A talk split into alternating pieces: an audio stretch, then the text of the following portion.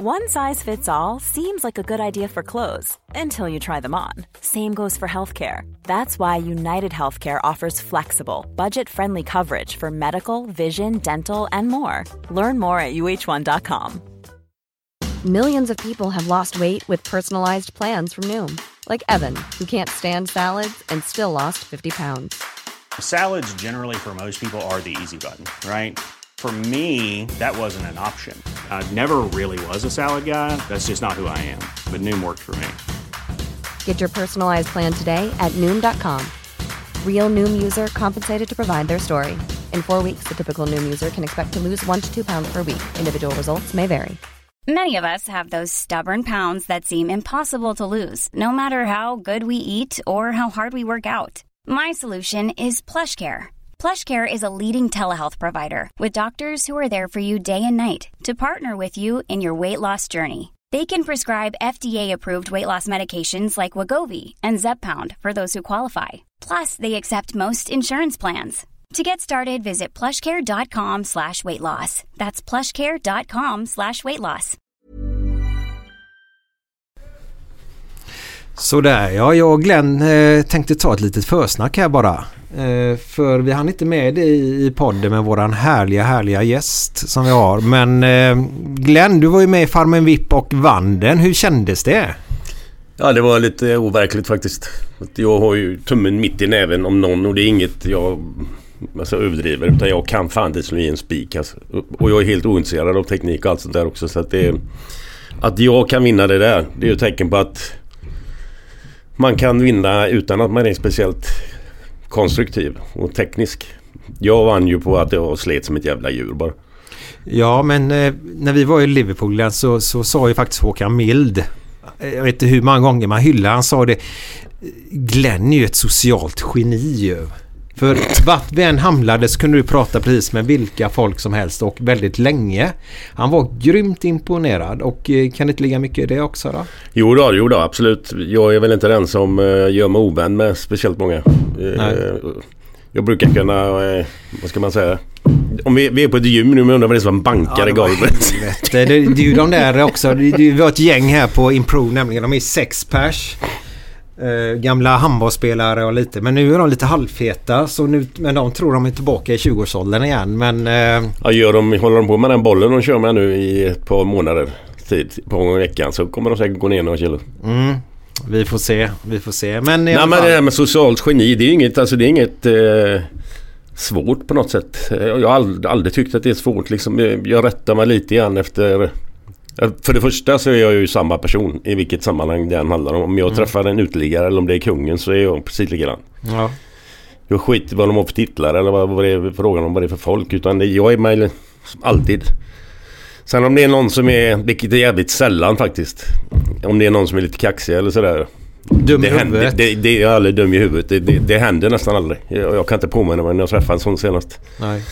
Så att jag, jag, jag, jag är väl inte direkt... Skulle det vara någon som är det så skit i honom. Vad fan. Ja. Var det själv bara. Hur kändes det att vinna? Ja, det, var, det var faktiskt... Eh, det var jävligt roligt för det första. Mm. Eh, att jag skulle vinna. Jag var fan lite nervös inför finalen där mot eh, Ryding. Ja. Då börjar man känna lite sån här tävlingsinstinkt som man har haft hela mm. livet innan. Så det var jävligt... Jävligt kul att vinna. Sen, sen fattar jag inte riktigt, även om vi har diskuterat det här nu, hur fan det gick till. Jag, Nej men du vann. Ja, men jag var med och slet. Jag slet som ett djur. Jag högg ved varje dag. Det behövs alltid. Det var ju kallt som fan ibland på nätterna där. Så att vedhuggning var ju ganska viktig. Sen var inte jag någon, någon gubbe som tog tag i att bygga hönsgården. Det gjorde Ola Conny. Han var ju enorm för fan. Han var ju mm. grymt händig mm. och teknisk. Så han sa till mig gör nu så här och så här och så här. Så, här. så gjorde jag så och så och så. Och så gick det bra. Det... Men jag hade ju aldrig kommit på det själv. Nej, nej. Men man behöver ju alltså alla kan ju inte vara ledare på, på, på en farm heller. Nej, nej, nej. Det blir ju lite grann som i samhället. Alla kan ju inte eh, ha samma roll utan man har ju olika roller i ett samhälle. Nej, nej, nej. Men sen, sen eh, ledare. Jag har varit ledare på en fotbollsplan 150 000 gånger. Det är ju inget svårt. Men nej. då vet man ju vad man ska göra. Det är det som är skillnaden på en farm. Jag har inte en jävla aning. Nu ringde då en som klickade bort nu. Emma på ITV eller vad de heter. Som håller på att spela in, eh, vi kallar det Hyséns värld helt enkelt. Eh, väldigt mycket inspelning just nu på Raglan va? Ja, vi, jag har ju skrivit ett kontrakt med dem så att de får ju... Ja, inte riktigt kanske men använda mig hur de vill egentligen. Vad gött det lät.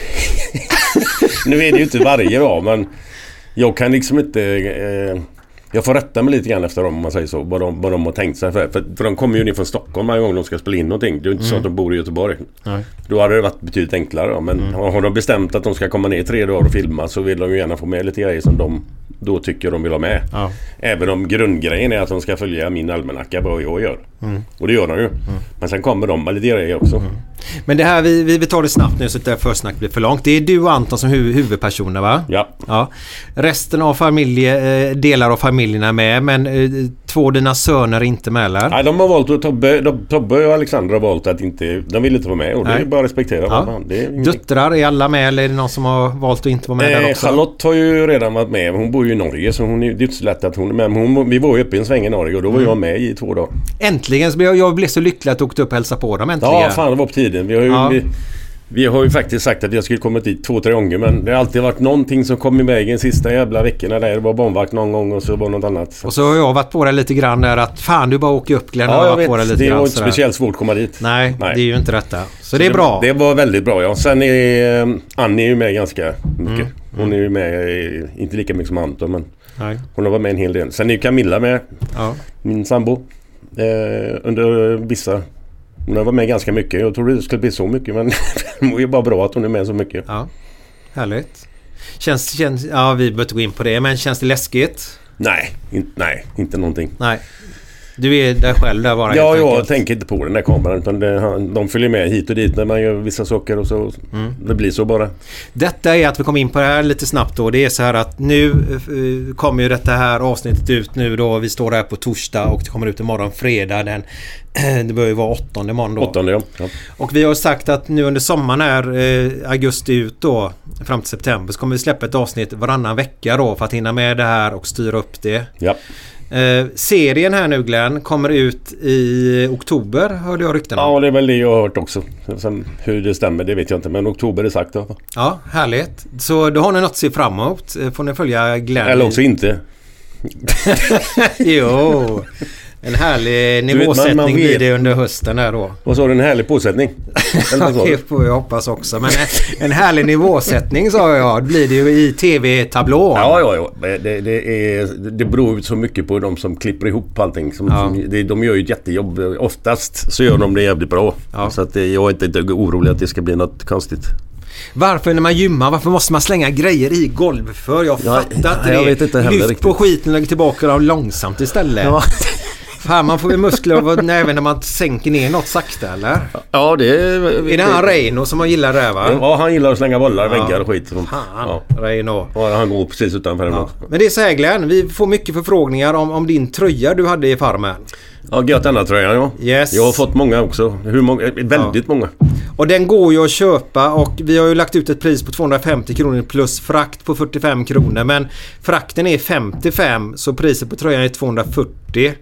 Om man nu vill ha den härliga tröjan då som många redan har köpt då så, så eh, skickar man ett mail helt enkelt till gottannaglenn.gmail.com gottannaglenn.gmail.com så skriver man sina vilken storlek man ska ha adress där och så får man tillbaka ett mail där hur man betalar och så. Jag har fått bilder skickade till mig från kompisar och sånt. Eller ja, inte, inte kanske närmaste kompisarna. Men som har varit runt om i världen. Någon som låg på en solstol i... eh, Någonstans nere i Mar- Mar- Marocko eller vad fan det var någonstans. Med den här tröjan. Och en från... Om det var uppe i norra Norge någonstans. Också fint väder. Låg på en solstol med gött Anna på sig. Ja det är härligt. Det är härligt. Ja, men det, det, alltså, det, du passar väldigt mycket i den Glenn gör det. Ja men det är bra färger. Ja. Blått och vitt, det går alltid hem. Ja och så är det ingen blåblå eh, Nej, färg heller blå. utan eh, det är en skön härlig eh, blågrön kan man säga att den är nästan va? Ja, lite kanske. Lite åt det hållet.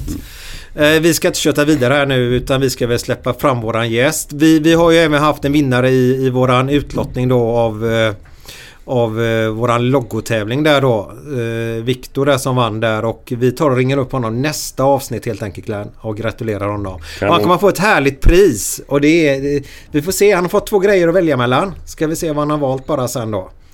Men eh, ska vi sätta igång det här avsnittet eller? Det tycker jag. Det ser jag verkligen fram emot. Nu är det fredag. Nu är det fredag!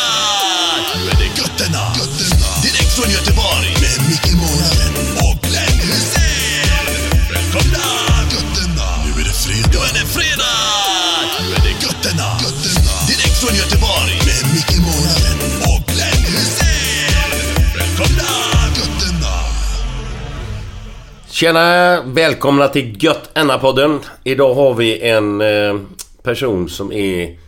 Som jag tycker är fruktansvärt rolig. Alltså jag garvar röven av mig när jag ser han bara.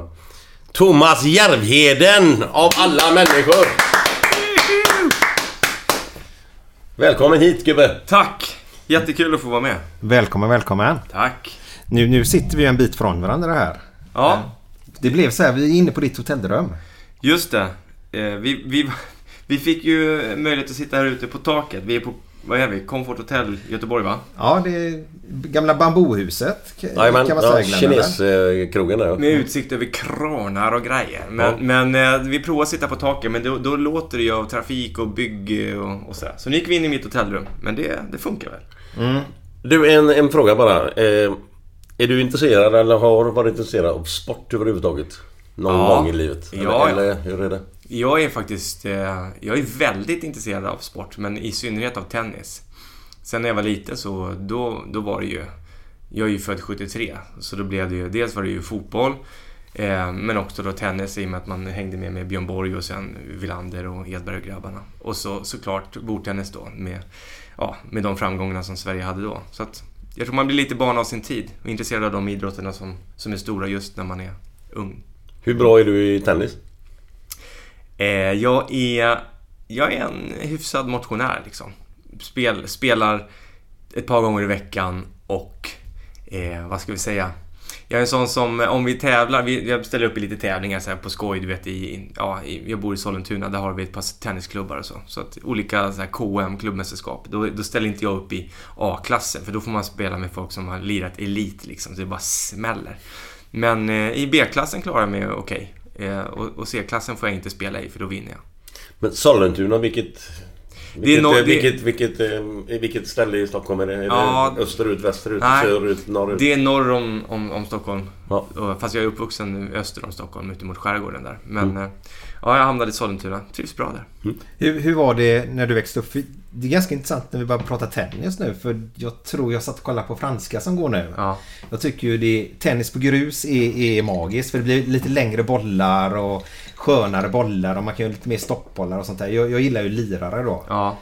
Eh, Djoko- Djokovic åkte ut här nu då visserligen då mot, mot en eh, italienare va? Mm. Ja, va? Cecchinato eller något sånt hette han. Ja, Mm. han gjorde det riktigt bra faktiskt. Ja. Eh, Men det vi jag satt och pratade med mina barn om var just att för de har ju knappt spelat tennis. Men där jag växte upp i Frölunda, då hade vi ju tennisbanor eh, som bara stod alltså. Fast det, näten det funkar ju. Alltså allting var ju i ordning. Men de fanns ju bland gårdar och bland skolor och sånt där. Så då på sommaren så åkte man iväg och spelade tennis. Men Mm. det, det, jag ser inte en tennisbana nu för tiden. Hur är det din uppväxt? Du hade mycket tennisbanor runt dig på det sättet? Nej, eller? mycket hade vi inte, men det var man hade ju koll på, på det. Apropå idrott och, och där vi bodde. eh, Det var ju också när Patrik Sjöberg var så stor. Så var- man, jag cyklade upp till Värmdövallen som det hette. Där hade de ju då en höjdhoppsmatta. Där kunde man stå och hoppa tills man blev hungrig och fick cykla hem. Eller så fanns det också en... Ja, men man kan ju vara borta liksom 10-12 timmar ibland. Så, Oj, vi har ju inte ätit. Liksom. Sen, eh, men så hade de också en, en eh, tennisbana med så här, det var, det var ju asfalt. Asfalt ja. Så klättrade man över stängslet där om ingen hade bokat och sen så körde man också.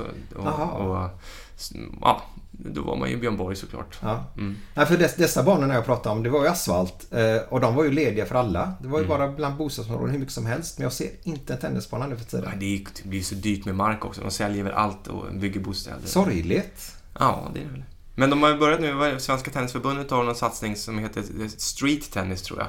För att försöka, de fattar ju det att folk som bor ute i förorten och så vidare, de har inte de möjligheterna som, som fanns förut. Då. Så att då ska de börja, tennis på gatan tror jag det kallas till och med. Så de försöker sä- bara sätta upp något vanligt, vanligt nät på gatan tillfälligt liksom. Och sen så får de köra med ja, för att hitta folk. Det finns ju talanger ja, överallt. Så råkar de fastna för tennis, ja, det är väl bra. Vi behöver ju det. Kom, kom, kom, Men det är ju skitkul. där... Det är ju skitkul. Det är samma som när jag växte upp med, med, med fotboll och sådär. Man låg ju för fan en tröja där, en tröja där som ett mål. Sju meter brett typ. Och så Inte var för långt ifrån nu Och mikrofonen. så har vi sju mot sju. Så Det var ju improvisation hela tiden. Ja. Vi, på, på vintern så spolar man en is på gräsmattan. Och sen, sånt hände ju inte då. Nej. Nej, är kom, kom, kommer ni inte ihåg de tennis... Det där som, är, som man fyllde med vatten eller grus? Och man stod och slog i ett snöre. Jo, Jo, den jo, hade man ja, ja. Men det där jävla snöret gick ju alltid av. Ja, till slut ja. Det var ju såhär 67 knutar på den liksom. Två slag, sen var Vad fan tog bollen vägen? Men det var en härlig tid tycker jag. Det var, det, det var lite mer spontant på den tiden. Det var inte så uppstyrt. Men, eh, men fotboll, handboll, inget sånt? Jo, jag lirade ju fotboll när jag var, när jag var liten i Värmdö IF. Så jag, Värmdö? Ja, jag var ganska bra tyckte jag. Men, men eh, eh, taskiga knän. Jag tror jag var 12 år, då la jag bara av. Jag bara alltid ont i knäna. Så, ja.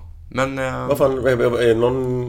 Nej, jag vet Vadå? inte vad det var. Man var för klen antagligen. Jag, jag brukar skämta med. Jag är ju min farsas fjärde barn. Eh, och jag brukar alltid skoja med min storebrorsa. Han är... Han är eh, vad blir han? Han är, han är ett... Vad är han? Morsans äldsta och eh, farsans andra barn är han då. Alltså han är mycket tidigare i, i syskonskaran. Han är aldrig sjuk. Han, han är mycket större. Han är typ 10 cm längre än mig, mycket bredare, aldrig sjuk, aldrig ont. Jag brukar alltid säga att han fick liksom de bra generna och sen så när det var min tur, det var bara skräpet kvar. Så att jag brukar, jag är lite måndagsexemplar liksom. Eh, oftare sjuk, ofta ont på och går sönder och sådär. Så att jag, nej, jag hade nog inte hållit, det hade varit min akilleshäl som idrottsman, det att jag hade nog gått sönder liksom. Men, men eh, är du eh, lite såhär att du känner efter? Oj, nu får jag ont i knät. Åh, Ja, nu får jag ja, ont i det- axeln, det- eller- det är nog Är du lite en sån grann. mes alltså? Ja. Ja, det, jag skriver inte under på mes, men eh, jag är tuffare än somliga tror. Men man kan vara tuff på olika sätt. Och jag tror att... Nej, men jag gillar inte när man känner så att, att till exempel om man går och gnager på en skada så man vet att nu kommer det här bli värre. Det tycker, den känslan hatar jag. Eh, däremot om, om någonting är svinont och jag vet att det här, det här är bara tillfälligt och snart går det över, då är det lugnt liksom. Men stå och köra som, som eh, vem fan var det som körde? Jo, det var väl eh, Alexander Zverev, unga tysken nu i Franska öppna. Han spelade ju, eh, han åkte ut i tre raka i, Det var ju igår. baksidan. Eh, ja, han hade ont i lårens baksida och det märkte man redan efter tre gamen och sånt där. Då slängde jag in eh, lite pengar på, på att han skulle torska i tre raka och det gjorde han också faktiskt. Men att stå då och veta att Var det Unibet du spelade på? Eh, Inga kommentarer. Men, men... Nej men han, han låg under med 2-0 då och veta att om jag ska vända det här, jag har en trasig baksidelår och, och ska köra tre set till på grus liksom i kanske tre timmar. Alltså den, den, och veta att det blir värre, det är Wimbledon om en månad. Alltså den känslan är inte kul alltså. Det, Nej. nej. Nej. Nej, men eh, ja, jag ska inte jämföra mig med Franska öppna och Wimbledon. Okej, jag kanske... Nej, men du har ju rätt i sak där. För jag menar, man såg ju det. Som du sa, han tog sig för, för sitt bak, baksidan lår i Game 3. Ja. Då säger ju till och med kommentatorerna detta att eh, han tog sig där då. Och sen hade han ju problem hela matchen ju. Mm. Så han skulle nog kanske brustit där. ja Är det hamstring vi pratar om nu? Ja, det är det nog. Det är det, är det nog, hamstring. Men eh, han, han rörde sig jävligt bra på banan. Jag tror att det sätter sig bara mycket mentalt också. Man har lite ont, man tänker på det. Man, framförallt i tennis är det så sjukt viktigt att man står rätt när man slår. Eh, och om du inte kan trycka ifrån när du står liksom i split step eller vad du, vad du vad du har ställt dig så det blir en helt annan rörelse. räcker med att du bara har en lite, lite annan sving så går ju bollen åt helvete liksom. Det är därför jag tycker det är så kul med tennis, att det är så satans svårt. Ena slaget tycker man så här, ah, jag slår ju exakt som man ska och den går rätt in, in innanför baslinjen. Nästa gång så gör man bara en liten, liten justering för man kommer lite snett och bollen går fan in i väggen liksom. Tänker, det är sån otrolig precisionsskillnad. Men, eh, ja. Då är det ju, du spelar ju lite paddel sa du Glenn. Ja, men det, Det- är ju mycket enklare. Och så Ja. är det ju dubbel, det är två, två mot två liksom. Ja, Det är, det är inte lika svårt. nej, nej. Därför Det tycker jag inte att det är lika enklare. roligt. Men det är Nej. socialt, socialt roligt. Men man behöver inte springa ihjäl sig Nej. och lida av att aortan går sönder eller någonting. Utan, Nej, du, får, du, du, du har lite roligare på planen oftast. Alltså, det blir mer skratt och man kan psyka varandra lite mer. Ja. Fast det tråkiga med padel, om vi ska bara lägga ut texten lite, det är att man måste safea hela tiden. Det är nästan bara skurna slag. Det är, det är typ att vänta på motståndarens misstag. Och jag är sån, jag vill hela tiden avgöra. Jag är en jävla målkåt. Det har alltid varit. Eh, så, när jag spelade fotboll, då, skulle jag, då var jag center och skulle alltid liksom kasta mig och nicka och hit och dit. När jag spelade tennis så ville jag göra några sjukt snygga slag liksom. Hellre, hellre missa några men att sätta några winners. Men i padel är det bara liksom, i alla fall på min nivå. Du, vil- vilken är den bästa tennismatch du har sett i hela ditt liv? Liksom? Alltså Ja, äh. riktigt... eh, inte, inte, inte, inte att det var... Eh, om det nu är final i Wimbledon eller final i franska. Eller, men rent speltekniskt, Ja. bra match. Jag måste säga att eh, när Federer vann Australian Open för förra året, alltså vad blir det då, 2017? Då hade inte han vunnit sedan 2012 någon Grand Slam. Och så, så fick han Nadal i, i finalen, vilket ju var ju helt så här, det var ju, Man hade inte kunnat hitta på ett bättre manus för det var, de, de, han har ju alltid fått stryka honom innan och man tänkte bara, nej, inte Nadal, nu kommer det gå åt helvete igen. Och så har han lagt om taktiken och så han tar backhanden mycket tidigare innan han gått upp högt med Nadals spin. Och, han, och det spelet som var, i- framförallt i sista set, det var ju helt, det var ju datorspel. Det var ju liksom, det är helt otroligt. Det var som att titta i, som när, när Gio spelar mot Äpplet på ett bordtennisbord liksom. Det är bara så jädra snabbt spel. Och så ligger han under, han blir bruten och sen så vänder han det ändå i mitten på setet och vinner. Det, det, det är det bästa tennisen jag har sett någon gång. Det var, och, och det var inte bara Federer som var bra, det var ju helt, helt overklig tennis tycker jag. Sen tycker jag inte, sen snackar alla att han, ja, han blir fortfarande bättre och bättre. Nej, jag, jag ser inte att Federer har blivit bättre sen, sen dess. Han är ju svinbra, men som han spelade i Australian Open 17, det var, det var magiskt. Men fan, han har ju hållit på hur länge som helst. Han måste ju för fan vara 50 år nu eller Ja, han är 62. Nej, Ja, skojar. fullt Nej. 62. Han är fullt Nej, men han är, 62. han är väl 37, han är, jag tror han är 37 år nu. Så att, ja, För man har ju hört honom i alla jävla tider. Alltså. ja, men det är det som är så kul, att han, att han fortfarande kan knäcka de där. Men är han världens bästa spelare genom tiderna? Ja, ja, det, det tycker jag. Mm. Men det är ju så himla spännande för att om han lägger av typ i år, säger vi, vilket ju finns all möjlighet att han gör. Jag tror Nadal ligger väl bara tre Grand Slam-bucklor efter honom. Och han är väl bara 32 tror jag va? Så att han har ju fortfarande all chans att kunna Mm. komma ikapp. Så att jag hoppas att Federer... Ja, ni hör, jag håller ju på Federer. Jag vill att han ska få fortsätta vara bäst av, eh, genom all tid. Så att jag hoppas att han hinner ta nu Wimbledon och kanske någon till buckla innan han lägger av. Av, avstod han bara franska här nu eller? För att Ja. satsa på Wimbledon just eller? Ja, han, ja, för att spara kroppen. Han, han, är- han, det är ju hans sämsta underlag med grus. Så att då, då, då satsar han på att vinna Wimbledon och sen... Han har ju stor chans i US Open också egentligen. Mm. Men... Men det är ju ingen, det är ingen sån här eh, alltså, rolig, personlig, alltså, som McEnroe, Glenn, Jimmy Connors. Glenn, Glenn. Jimmy Connors, McEnroe, alltså de är ju, Ja. de var ju fantastiska även om inte de var, alltså, de Ja. Mm. var ju grymma tennisspelare. Och så hade de det här, Ja, slog sönder racket och allt vad fan Ja. för någonting. Men han är ju väldigt, han gör ju aldrig någonting, väldigt grå. Ja, han är en sån jädra gentleman. Men jag gillar ju det. Jag gör ju faktiskt Ja, det. Men det var, det var ju Björn Borg också. Det var inte så att man tyckte Björn Borg var tråkig. Eller det kanske en del tyckte då. Men jag tyckte, att, jag tyckte om kontrasten Björn Borg så hade vi då den galna McEnroe till exempel, eller Connors.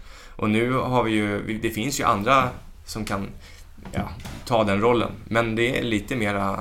Vad är, all- för, vad är det för gubbar idag som är typ McEnroe och Connors? Ja, ja, men han här Zverev nu då som är att den yngre utav brorsorna. Han, är ju, han slår ju sönder rack i varje match och, och sådär. Men annars de riktigt galna, det är väl han Kyrgios som är australiensare. En ung kille som, som har jävligt mycket attityd och Mhm. sen finns det någon idiot som heter Tomic men han är inte så het längre. Men han, är- han, är, han är bara dum i huvudet. Men jävla talang hur då? liksom. Vadå, varför, vad gör han för någonting? Nej, men han, så här, han kan bara ibland så här ruttna och bara nej. Jag, plötsligt bara skita i att spela nästan. Så du vet, sitter folk och har betalat biljetter och sen så bara presskonferens och bara nej, jag kände inte för det. Vad fan är det Nej, det är dålig stil. Ja. Därför var det bra av honom att inte bryta just för publiken som kommit hit igår då. Ja, ja. Så är det. Eh, Men du, vi måste... va- Varför är du i Göteborg? Vi sitter på det här hotellet. Vi var ute på takterrassen. Det gick inte att spela in. Det var lite för mycket ljud i bakgrunden. Nu är vi på ditt rum. Eh, Vi har mikrofonerna lite långt ifrån oss. Eh, Men det kommer att bli bra ljud ändå, hoppas vi. Men varför är du i Göteborg? Jag är ju här eh, först och främst för att spela in den här podden såklart. Men så råkade det vara Foo Fighters igår också. Ja. Eh, Så eh, jag... By the way. Ja, precis. Så, och den biljetten har man ju suttit på i några månader och, och längtat efter. Eh, Egentligen är Foo Fighters min... Jag har tre döttrar, men min äldsta är 16 år. Hon lirar trummor och Foo Fighters är hennes favoritband, först och främst. Okej. Sen råkar jag tycka de är svingrymma också, så att... eh, vi åkte ner och kollade. Men vad är det som är så jävla bra med dem? Alltså, jag kan inte en låt nej. som de har gjort. Nej, men- jag kan ingenting om det. Det, det är väl... Li, om man ska hårdra det så är det lite musikermusik. Det är väldigt mycket musiker som går och kollar på dem för att de, de, de gör inte musiken så enkelt. Det är inte Rolling Stones, och, utan det, det är liksom, de krånglar till takterna lite grann. Och, och ja, trummisen där räknas liksom en av världens bästa trummisar. Och sen har vi då Dave Vad heter Grohl. han? Vad heter trummisen? Ja, ja han, eh, nu ska vi se. Han heter... Eh, vänta. Jag fick hjärnsläpp, vänta. Sune Mangs. Eh, nej då. Eh, men han har samma efternamn som han här, eh, du vet, eh, han, han som pratade så här eh, och precis gick bort, han rymdforskaren, eh, vad heter han, ni vet, geniet. Han som typ borde ha dött för 40 år sedan men som överlevde. Sitter Ja, eh, eh, Mm, de nu? Einstein. Nej. Våran tids Einstein. Ja, våran tids Einstein. Einstein. Hur fan, kan man inte komma på det? Ingen av oss. Ja, jag har inte en Nej. aning vad du snackar om. Nej. Ja, Hawkins. Ja. Och, eh, att- han heter. Stephen Hawkins, han som Ja, jag pratade om, alltså ja, forskaren där, eller geniet. Medan eh, Taylor Hawkins heter den här trummisen. Och jag har alltid svårt att komma ihåg hans namn, då tänker jag alltid på Stephen Hawkins istället. Mm. Men idag, idag kunde jag inte ens komma på det. Nej, men vilken människa det var. Ja, ja verkligen. Ja, och han sa, eh, Stephen Hawking sa något ganska obehagligt. Han sa att, att det som kommer döda mänskligheten, det är artificiell intelligens. Alltså datorer som vi själva har skapat. Det känns lite så halv, halvjobbigt att han fick ju rätt i allt annat, känns det som. Så stäng av den jävla datorn nu innan någonting händer. Ja, men alltså, jag gillar ju sånt här. Jag gillar att gräva ner mig i djupet lite grann så här. För det är väldigt intressant det han säger. Och det, det försiggår just nu. De intelligenta datorerna som de håller på att ta fram nu. Som är... eh, Ja, vi vet inte var det tar vägen. Det är lite läskigt när man hörde på honom när han berättade detta. Ja. Men det kan inte hända något farligt. Det är en jävla dator bara ju. Mm. Eller? Alltså önskar man att det var, men, men om, om, om till exempel olika vapensystem är kopplade till en dator och vi har eh, folk som håller på och forskar på eh, självlärande datorer. Eh, alltså datorer som blir, försöker lära sig mer och mer själv och inte behöver hela tiden instruktioner av en människa. Då, eh, då är, det finns ju någon slags eh, rädsla för att, att, att det nästan kan bli självmedveten också. Eh, att någonting kan gå fel. Jag vet inte, men om Stephen Hawking säger det, då, då känner jag att man ändå är lite nojig. Men när vi ändå är inne på det här nu. Vad tycker du om alltså, självstyrande bilar? Ja. ja, det är faktiskt intressant. Ärlig Den, fråga. den, den första spontana. Ja, som, vad tycker du som komiker om självstyrande bilar? Ja, men allvarligt talat. Ja, ja, jag men- skulle aldrig släppa rattjäveln alltså. Nej, men den första, den första tanken är ju att det känns obehagligt. Men samtidigt tänker jag så här, om jag ska åka ut i trafiken så är jag nog tryggare om Glenn Hussein sitter i en bil som styr själv eller om Glenn själv kör. Eh, det finns ju många... Ja, men det är inte bara du som var på 50-årsfest igår. Utan eh, det sitter ju folk bakom ratten och är trötta och, och bakis och allt möjligt. Eh, så på det sättet tror jag att, att det egentligen är säkrare när Men hur i helvete ska de, den här bilen då veta att det kommer en cyklist helt plötsligt? Eller nå- alltså, jag, jag får inte nej. in det i hjärnan. Nej, Alltså, nej, men då gäller det att det finns sensorer och hit och dit. Men det bästa tycker jag är en kombination. Och det finns ju redan. Eh, att, att människan kör, men det finns massa sensorer och grejer som känner av att om det kommer något oväntat från sidan eh, så bromsar bilen eh, innan man själv har hunnit reagera. Liksom. Det är väl det bästa.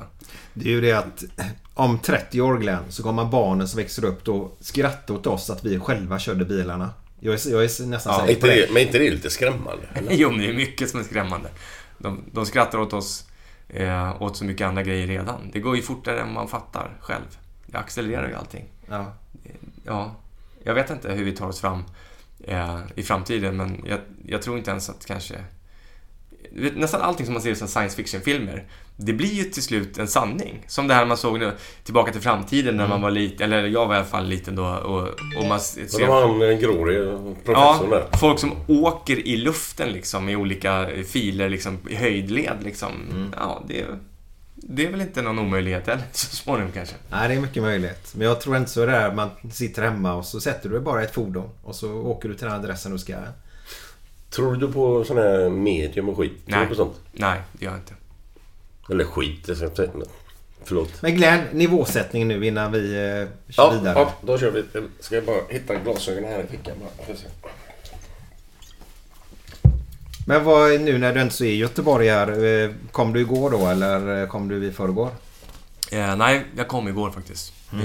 Samma dag. ja, Tog bilen hit. ja, vi tog en roadtrip. Åkte Mm. ner i, och mellanlandade i Gränna och käkade lunch och badade lite faktiskt i Vättern. Där. Mm. Var det härligt?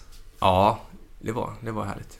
Inte, inte, det har ju varit så sjukt varmt ju hela i en och en halv månad, men just igår var det lite halvkyligt i luften. Ja. Men det är något med solen nu. Är, är det bara jag som hittar på det här? Jag tycker solen bara fräser i huden alltså. Den är Mm. svinstark. Så att även fast det bara var kanske 15 grader i luften så var det ändå varmt när solen låg på. Har med ozonlagret att göra. Är, är du en eh, gubbe som ligger på stranden och bara steker? eller? Jag kommer inte ihåg när jag låg still senast.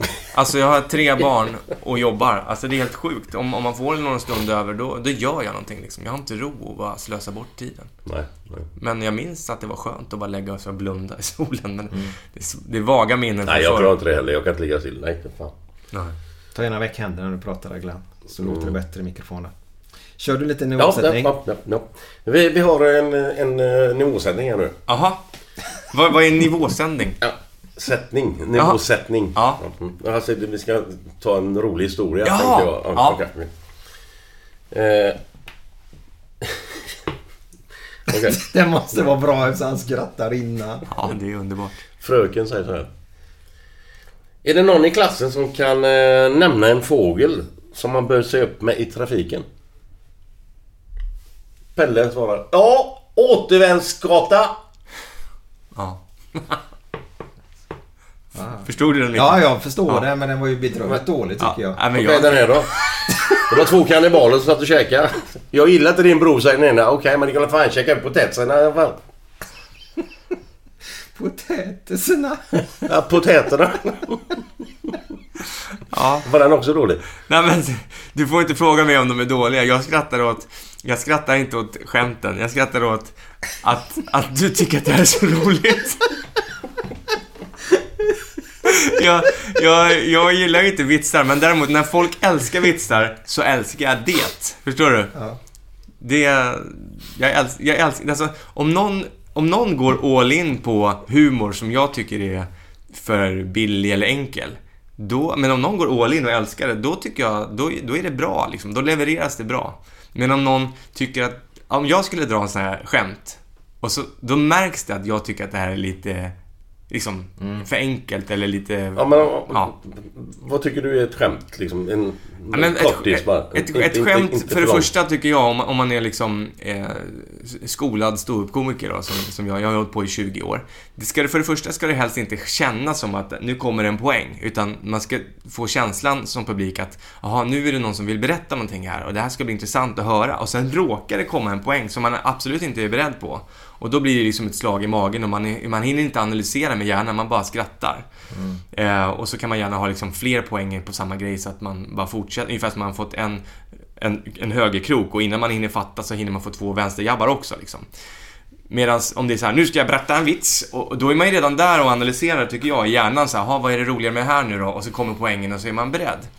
Så jag kan inte berätta vitsar för jag, jag själv tycker inte att det är, är kul. Men när folk som tycker det är kul berättar dem, då, då, då blir det roligt. Jag, jag har ju lyssnat när du sitter och berättar historier och garvar åt det och Micke du garvar med. Jag sitter ju och garvar själv, men jag, vet, jag, jag, jag garvar åt att ni garvar. Du vet inte varför. Nej men jag garvar åt att ni tycker det är så kul och, och då på något sätt då på något sätt så tappar jag mitt försvar eh, och analys och så börjar jag garva åt kanske skämtet också, jag vet inte. Men du, varför började du med... Vad var anledningen till att du började med ståuppkomik? Eh, alltså det, jag har ju alltid tyckt att det är kul att få folk att skratta. Och Ja, men jag, Glenn, vet du vad? Vi måste ha lite fredagskänsla först. Ja. Ja.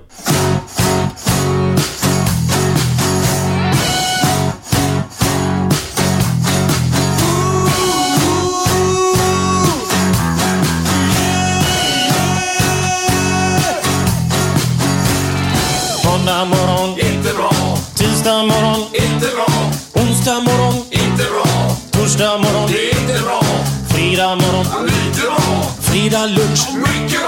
Fredag eftermiddag, underbart. After work med karaoke. Man får en öl och pyttipanna. Fredag kväll och livet leker. Man kan inte säga annat än att jag har det gött nu!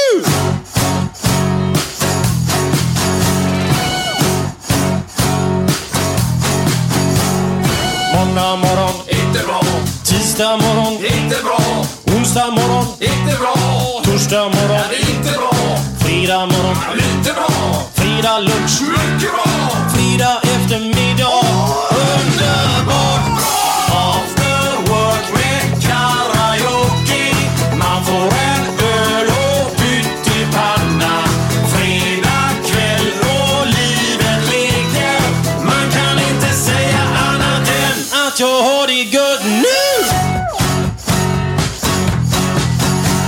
Fy fan.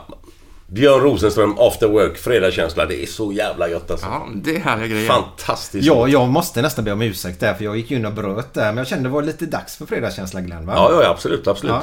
Men vi, vi, vi börjar med det här med hur kom du in på st- ståuppkomik och sådär? För att alltså, Ja, du är ju fruktansvärt rolig. Alltså, jag skrattar ju röven av mig alltså, när jag ser dig ibland. Ja, tack ska du ha. Ja, men du är en tacksam publik faktiskt. Det, det, du har varit... Du var ju och kollade någon gång när jag var där nära... Vad hette det? Landvetter var jag på någon klubb. någon Ja, ja, ja, för fan där uppe. Ja, är och sen så var du ju med i roasten och även, eh, kommer jag ihåg också, i Grillad var du med där och vi körde roast. Du du är skön, för du bjuder på dig själv och då blir det som roligast. Men frågan, varför började jag med stand-up? Det var egentligen folk som sa till mig, jag hade ju vanligt jobb ett tag. Och då sa folk att... Fan, Vad var vanligt jobb? Ja, jag jobbade liksom på kontor och, och, och sådär. Men jag satt ju mer eller mindre och gjorde stand-up på rasterna. Jag satt vid fikabordet där med tidningen och kommenterade grejer och liksom... Och, ja, folk tycker det var jävligt roligt och tyckte jag borde köra stand-up. Och jag, jag kände ju det själv också, att det är ju egentligen humor jag behöver göra. Jag har hållit på hela, hela skolåren och liksom varenda stund har man försökt få folk att garva liksom. För att jag tycker det är så jävla skön känsla när folk har kul liksom. Jag vet inte vad det är. Det ger mig lika mycket som, som de som skrattar. Men finns det någon gräns för skämt? Nej, nej, nej. Inte jag, alltså, om om jag får säga själv när jag hör dig. Alltså, Ja. det, det är ju helt sjukt roliga grejer alltså. Men finns det någon gräns där du inte liksom... Nej, det här kan man inte skämta om. Alltså, jag, jag kan säga så här, det finns väl vissa grejer som ibland, så här, är det värt att skämta om det verkligen? Eh, Det, det tycker jag, är- inte i alla sammanhang i alla fall. Som till exempel, om vi ska ta ett extremt exempel, efter terrordådet då i Stockholm på Drottninggatan, då är det ju inte värt det att ställa sig på någon scen och börja skämta om det. Men däremot så, om man är med kanske sina bästa vänner, så jag ger ju mig fan på att det är många som drog något dåligt skämt om det och det är en slags ventil och liksom att bearbeta traumat eller skräcken man känner och sådär. Men, men då är det för att då vet ju de var man egentligen står. Så att det finns ingen gräns här att inga skämt får verkligen inte, alltså vissa skämt får inte dras. Nej, men i rätt sammanhang och på rätt publik. Och framförallt, så länge publiken vet var man egentligen står, då kan man nästan gå hur långt som helst över gränsen. Det är därför jag alltid lägger mina värsta grejer mot slutet av en show, för att det finns... Eh, en del kanske inte har sett mig, de kommer dit för att det är någon polare och så... Eller ännu värre, de kanske är medbjudna till, med arbetskollegorna liksom. Och så, vem är det där? Och så, så kommer man dra sina sjukaste grejer direkt. Det funkar inte. Man måste bygga upp ett förtroende så folk tänker att "Men han verkar vara en, en vettig person. Och jag känner igen mig i hans liv. Och, och man drar massa skämt som är kanske igenkännande och, och roliga. Sen plötsligt chockar man med de här, eh, det tunga artilleriet. Och, och då, då tycker folk det är extra roligt istället. För att det är så tillrättalagt allting i, i Sverige. Så att det är kul att det är någon som går över gränsen. Det är ganska intressant det du säger. Så egentligen så har en känd komiker eh, om jag tolkar det rätt nu då, har ju lättare att gå ut och ta grova grejer snabbare. Ja. Eftersom man vet vem det är då. innan. Ja, ja absolut. Ehm, och det- men det, jag jobbade rätt länge utan att vara känd. Ehm, för att jag hamnade i, i en slags mellangeneration. Att först så fanns det massa Typ Lenin Norman och Babben Larsson och Jonas Gardell och hela det där gänget hade blivit kända med Släng dig i brunnen. Eh, och då fanns det så många kända komiker och inte så många humorprogram. Program. så att skulle någon starta ett humorprogram, då ringde man ju det här såklart kända komiker. Och så kom jag och Magnus Bettner och Måns Möller och, och några andra så här som att, varför skulle man ringa oss om vi var okända? Okej om vi var roliga, men det fanns ju redan så många kända. Men det var inte förrän de började med de här panelhumorprogrammen på liksom trean och sexan och, och fyran och så, så det började plötsligt bli behov av fler ansikten. Och då, då hade jag ju hunnit jobba säkert i kanske åtta år som professionell komiker. Men just det att jag då kom upp på scenen och folk inte kände igen mig, det gjorde att jag var tvungen att vara extra bra för att man måste ju verkligen, det är ett hantverk, man måste få publiken på sin sida. Så att det var en bra skola att slipa, slipa, slipa på sin stil och sina skämt. Men tvekar man aldrig på vägen? Mm, om man gör det så har man valt fel jobb tror jag. Det är så, okej. Ja, det är ju sjukt läskigt jobb liksom. Man måste ju vara lite dum i huvudet och Ja. verkligen vilja det. Men, men har, du, har du känt någon gång, det är kanske är en dum fråga, men har du känt någon gång när du drar ett skämt att det här funkat, det, det här var... Ja. Det här var för lågt. Ja. Ingen som skrattar Kan du, liksom. kan du berätta? Kan du berätta något sånt? Ja då, men jag ska bara först säga att... Vi, vi är inte känsliga överhuvudtaget. Ja, nej, nej, det vet jag. Men alltså, till exempel, alltså grejen är den att det här är lite som med tennis, att man kan slå en boll, man tycker man slår den likadant två gånger i rad. Ena gången går den in, andra gången går den åt helvete. Och så är det med skämt också ibland. Att allt går inte riktigt att förklara. Till exempel, jag var på någonting som heter Humorlandskampen i Helsingfors. Och så, eh, det här var några år sedan när, ni vet, Josef Fritzl hade åkt fast för att ha haft en familj långt ner i källaren. källaren liksom. Det var ju sjukt känsligt såklart. Men så hade jag något skämt och sen så råkade jag så spontant säga någonting om, om Josef Fritzl. Och jag, jag levererade det tydligen så jävla spontant och roligt så att folk bröt ihop. Det var så känsligt. Folk bröt ihop och tyckte det var jätteroligt och mina kollegor bakom scenen skrattade så det välte grejer liksom och, och så sa de så här, för vi ska vi gör dubbla föreställningar. Du måste köra den där om Fritzl igen, sa de, nästa show. Och så kände jag bara så ah, fast jag vet inte, det hörde liksom inte till skämtet. Jag bara kom in på det och jag vet inte riktigt om, om Ja, det kanske bara var kul i stunden. De bara, nej men du måste, du måste så här.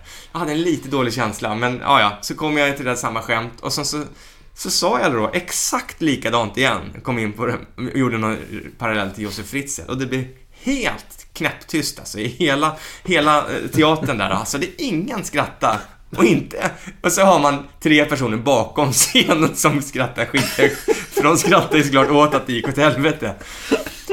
Men det är också så här, vänta, jag sa ju precis likadant. Men vad, vad, var det för, vad var det du sa då? Nej, det, var, det vet jag inte. Det var bara någon slags parallell liksom. Jag, jag hade väl målat upp en situation och sen så sa jag, jag kände mig lite som Josef Fritzl kanske, eller nå, någonting sånt. Men det var, du vet, det var så aktuellt då så att tog man det på rätt sätt så blev det jävligt kul, men tog man på fel sätt så var det verkligen så här: nej, det där ska du inte prata om nu. ja, så att, ja, det är lite intressant. Spännande när du sa det att, att du kände det i magen innan nästan. Ja. Att det här kommer inte så. Och, så. och så får du rätt för magkänslan. är- Går du mycket på den? Ja, det, det gör jag faktiskt mycket. Och det är lite sådär, ni vet själva, när man håller på med någonting mycket så får man ju... Man kan nästan bli bisarrt eh, säker på någonting som egentligen är jävligt svårt. Och det, det tog ju några år såklart, men sen, jag kan ju se på en text där, att här och här och här kommer folk skratta. Där kommer folk inte skratta, fast det är meningen att det ska vara kul. Men nej, det kommer inte funka. Och sen så stryker vi det och så flyttar vi upp det. Man ser liksom. Det, blir som en slags beteendevetare inom humor. Men det är inte så att det är 100% formel, men, men, men ganska säkert. Vad, vad är din styrka, tycker du själv? Jag tror jag är ganska... Ja. Jag, jag vet inte, jag hatar att prata om styrkor och sådär. Men jag, jag tror jag är ganska smart liksom. Jag tror det är bra och, och så. Men... eh, Ja. Det, jag, jag tror bara har råkar ha haft tur med mina, liksom... Att mina egenskaper passar bra för det jag håller på med. Liksom. Jag håller ju på med... Man ska kunna skriva, man ska kunna tänka snabbt, eh, alltså vara snabbtänkt, men också vara analytisk och, och sen bara, bara brinna för humor. Det, det handlar ju om att jag har gjort det sedan jag var liten. Man kan inte bara vara 40 år och plötsligt komma på att nu vill jag nog bli duktig på att göra humor, utan Nej, det blir Det- svårt. ja, då blir det som när jag spelar tennis. Jag är bara jag var 35 när jag började spela. Jag kommer aldrig bli riktigt bra. Liksom. Men du, hur förbereder du dig för om du ska på en scen i en halvtimme eller vad fan? Ja. En timme eller vad fan? Är det bara Är vanlig du, är du skitnervös innan du går upp eller hur är det? Nej, om det är vanlig klubb, så här, typ Norra Brunn eller någonting, eh, då är jag inte nervös. Då, är det ju, då behöver jag knappt förbereda mig alls, utan då har man ju... Då vet, jag vet ju hur det kommer gå. Eh, men däremot som... Ja, förra helgen så var jag... Skulle jag vara mm, konferencier på stora scenen på Gröna Lund för någon sån här Childhood-dagen med prinsessa Madeleine och det är någon stiftelse. Allting är ju så otroligt viktigt liksom att, att det inte får bli fel. Och då blir man ju nervös. Man känner att jag kan inte liksom skämta bort någonting och... Ja, nej, det...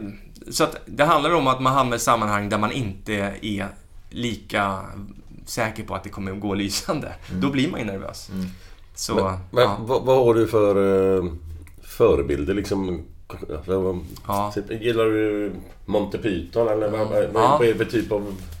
Nej, jag vet Alltså... För mig är det svårt att säga egentligen om jag har någon speciell förebild så där. Däremot som artist, alltså jag skriver ju mycket låtar också, så här roliga låtar och sånt där. Och det vet jag att när jag var liten att man, att man tyckte det var kul med, ja, allt ifrån eh, de roliga grejerna med Cornelis Vreeswijk och, och Hasse och Tage, alltså och, och Magnus Uggla som kunde, och, och Robert Broberg som hade liksom, de kunde göra musik men så ibland var det roligt också. Men det jag också gillar med dem är att de inte bara behövde vara roliga utan ibland var det allvarligt, ibland var det roligt. Ibland kunde Robban Broberg göra att nu gör jag TV eller nu börjar jag måla. Alltså, allkonstnärer som är liksom, ja, sådana har jag ofta sett upp till och, och jag, jag ska inte säga att jag är en sån, men i och med att jag blandar stand-up och musik eh, och ja, ibland har jag gjort lite programledargrejer och så här. Jag, jag, jag, jag, tycker det är svårt själv att sätta mig i ett fack. Jag, jag kan inte riktigt förlika mig med det. det att man måste hålla sig till, till en grej. Liksom. Målar du också? Ja, nej, jag målar inte faktiskt. Men eh, däremot så... Gör han? Ja, du målar. Ja. han är målare. ja, Är det stora konstverk då? Ja. I en färg? Mycket tavlor blir det. Ja. Uh, nej men jag vet att jag var på ett skivbolag för en massa år sedan och de, de fattade ingenting vad de skulle göra med mig liksom. Och, och, och även min sångpedagog, hon bara, jag vet inte vad vi ska göra med dig liksom. För det finns ju ingen som... Vem, vem, vem kan sjunga bra och skriva låtar men med helt sjuka texter? Det finns ju inget skivbolag som vet vad man ska göra med något sånt. Det finns inget... Det, ja. Men vi lyssnade på Björn Rosenström här innan. Han, han, han kör ju sjuka texter och så. Det har ju gått mm. bra för honom. Så ja, det men finns du, en marknad. Men, eh, du, har ju, du har ju gjort någon låt om Göteborg va? Eh, ja. Vad heter Älskar Göteborg? Ja, kär, ta väck kär, kär i Göteborg heter den. Kär i Göteborg, ja. så heter Och den är ju egentligen inte rolig. Utan apropå att vara krånglig. Jag, är det, är det, jag har inte hört den själv, så, ja. men vad, vad handlar den om? Eh, den, den, den skrev jag egentligen när jag, jag dejtade en tjej här i Göteborg. Och, och jag, jag gillade inte Göteborg egentligen, trodde jag. För att jag kände mig inte så jävla välkommen här som den stockholmare jag var. Jag har ju faktiskt varit med om på riktigt att man, att man får så här, du vet, dålig service uttalat för att man är stockholmare. Att för, att, för att dialekten är som ja, att, du vet att man ska köpa jeans i en affär så bara, nej, jag hjälper inte stockholmare. Du vet, sådana där, som, vad, vad fan är det frågan om? Och, och då tänkte jag, vad fan är det? Så jag trodde att jag inte gillade Göteborg. Och det är också så att om man, om man inte känner någon i stan egentligen så vet man inte heller, så här, man hittar inte vilka, vilken restaurang är bra eller vilket häng är trevligt. Vilket, alltså man, man, man hamnar i tråkiga eh, turiststråk kanske. Sådär. Mm. Men så dejtade jag en tjej här som, så fick jag se liksom Göteborg från, från hennes eh, synvinkel och då skrev jag en låt som heter Kär Göteborg. Och eh, ja, det är väl egentligen kanske min enda låt som har lirats i radion. Den gick ju på P4 här i Göteborg ett tag. Ja. Och det var väl något sånt som krävdes för att de skulle vara okej, okay, vi, vi sätter den i radion För de flesta av mina låtar, de är bara sjuka. Var, det, var det, det var det jag skulle komma till. Vilken är den sjukaste låten du har gjort någonsin? Den sjukaste Som du låten... nästan ångrar. Nej, inte ångrar, ja. men, men, men du förstår vad jag menar. Ja, nej men alltså en, en, som jag hade lite tvekan inför att eh, släppa. Eh, eller så här, jag hade inte tvekan, men många andra var så här, nej, ska du verkligen så här? Och det är, det är nog min mest lyssnade låt tror jag. Den är väl uppe i över två miljoner streams på Spotify. Eh, och det är en låt som den handlar om en kille som, eh, som är på stranden och ska bada och sådär och han, han eh, går ner i vattnet och allt är liksom kanon. Som och många av mina låtar börjar det så här, nästan klyschigt mysigt. Men så, så känner han att, att vattnet smakar salt, så blir han lite, vad fan är det här liksom? Är det, det här är ju en insjö och så börjar han titta, vem, är det någon som har kissat i vattnet? Och så börjar han kolla, så kan det vara barnen där eller Eh, Eh, familjen där. Eller den där ensamma invandrarmannen som ligger där. Och då, då vänder låten. Så det blir så här, varför skulle man fokusera på att det skulle just en invandrarman? Och så kommer en jätteglad så här, refräng om att det kan vara invandrarkiss i vattnet. Och det är så jävla sjukt. Alltså otroligt så dansband. Så att, och då var de alltså, vad fan är det här? Jag skrev ju den i samband med ett TV-program där jag hade en karaktär som var såhär kille som kommer in på typ Café Norrköping och så sitter det gamla människor där och tycker att det ska bli trevligt med en trubadur. Och sen spårar alltid texterna ur. Så det var i det här programmet som jag skrev den sången. Och så filmar man de här pensionärerna hur de tappar hakan när man börjar liksom sjunga något jävligt sjukt. Men... typ vadå? Ja, men alltså det kan vara invandrarkiss i vattnet liksom. Jo. Det kan vara kiss som inte ens är från Schengen-samarbetet. Alltså det, han, och, analysen med den låten, jag har fått oerhört lite skit kan jag säga om den. Men analysen, förutom att det är en väldigt svängig och rolig låt, det är ju att egentligen så är det ju en nidbild av en rasist. den där låten. Alltså vem Mm. fan bryr sig om vad för slags kiss det är i vattnet? Det är väl liksom, jag bryr mig inte om det är svensk kiss eller invandrarkiss. Utan det är liksom en nidbild av en rasist som fokuserar på fel grejer helt enkelt.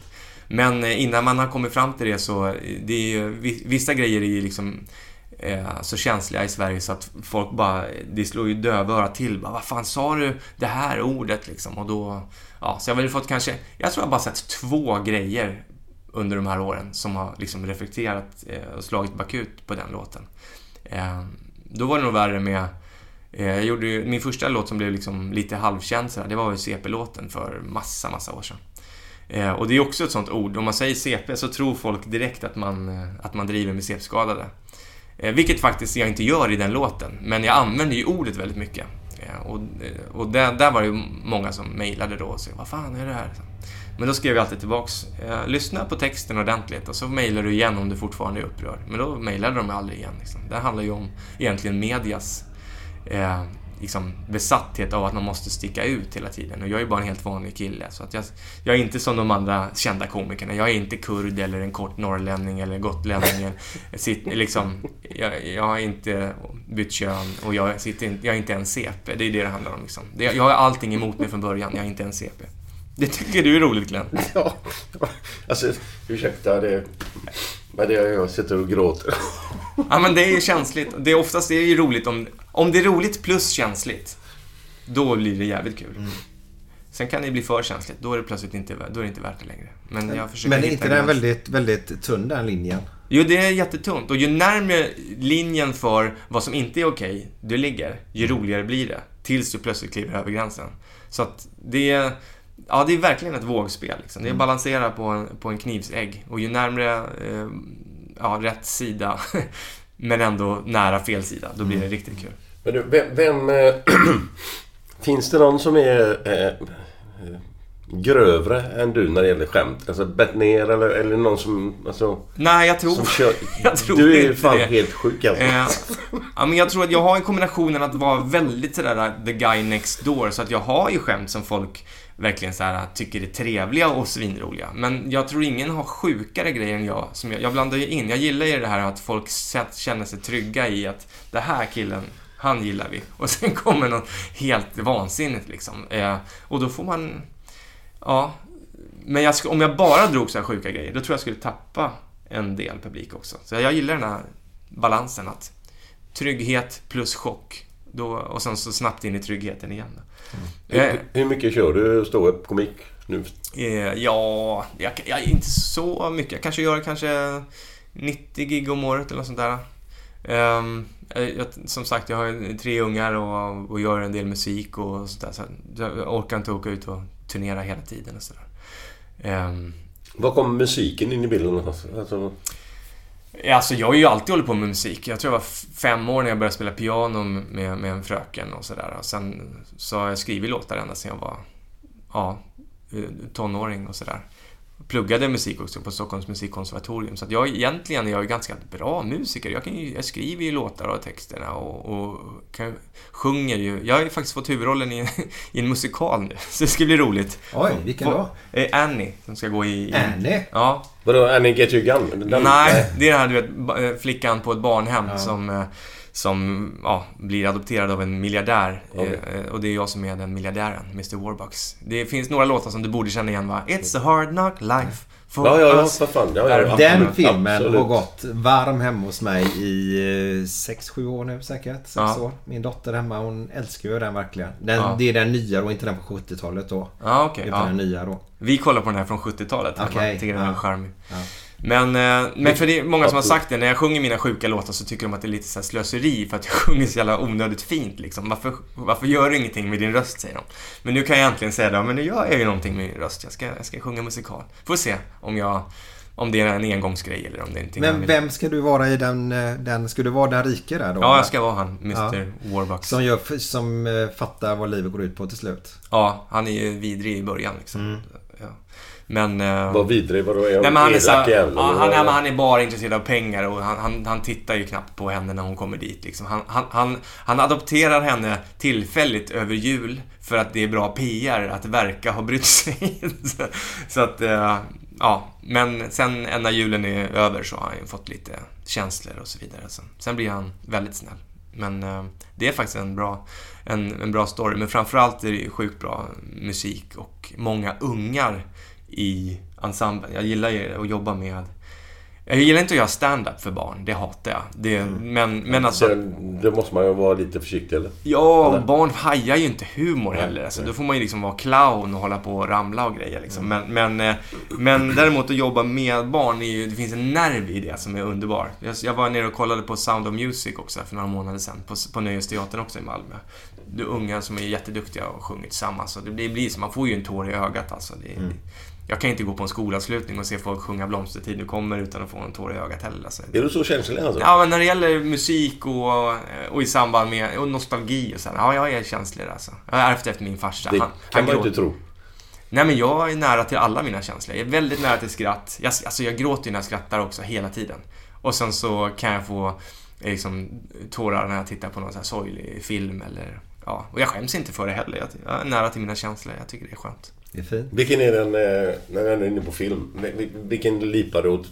Om du, om du ser den gång efter gång efter gång, vilken, vilken, Ja. vilken film typ? Ja, Through the Back Door 2, har du sett den? Ingen aning. Jag bara skojar, det är en gammal porrfilm. Ja, Jan Holm! Jan Holm! det vet jag inte. Jag bara kommer ihåg fodralet. han, vad heter den andra? Han med ponytailen, han? Francis Rossi. Nej, inte Francis Rossi. Det är han, nej, det är han. Ser du att Det är nu går. Glenn igång? Nu går han igång! Men namedroppa. Vad heter han? Långt hår med... Ja, jag, jag vet inte. Jag, jag kan inte säga att jag är... Ah, Jag är inte en expert på... Jeremy. Ja, du, aha, Jeremy Iron. Nej. Ron, Ron Jeremy tänker Ron du på. Jeremy, ja. Ja, just det. Ja, men då gråter jag. när- Det är så fint. Ja. Ja. Nej då. Nej. Jag, ja, en sorglig film. eh, jag- kan inte på rak arm nämna så många. En som jag kommer ihåg eh, är sorglig. eh, Det är ju... Kramer mot Kramer. Kommer du ihåg den? Ja, Dustin Hoffman och Dust- Meryl Streep. Just det, Ja. gammal eh, Skilsmässo- skilsmässodrama. Och den pojken där spelar så jävla bra och, och ja, alla spelar ju så bra. Och det, är, det är en ganska enkel story, men fy fan vad slitande det är att titta på det liksom.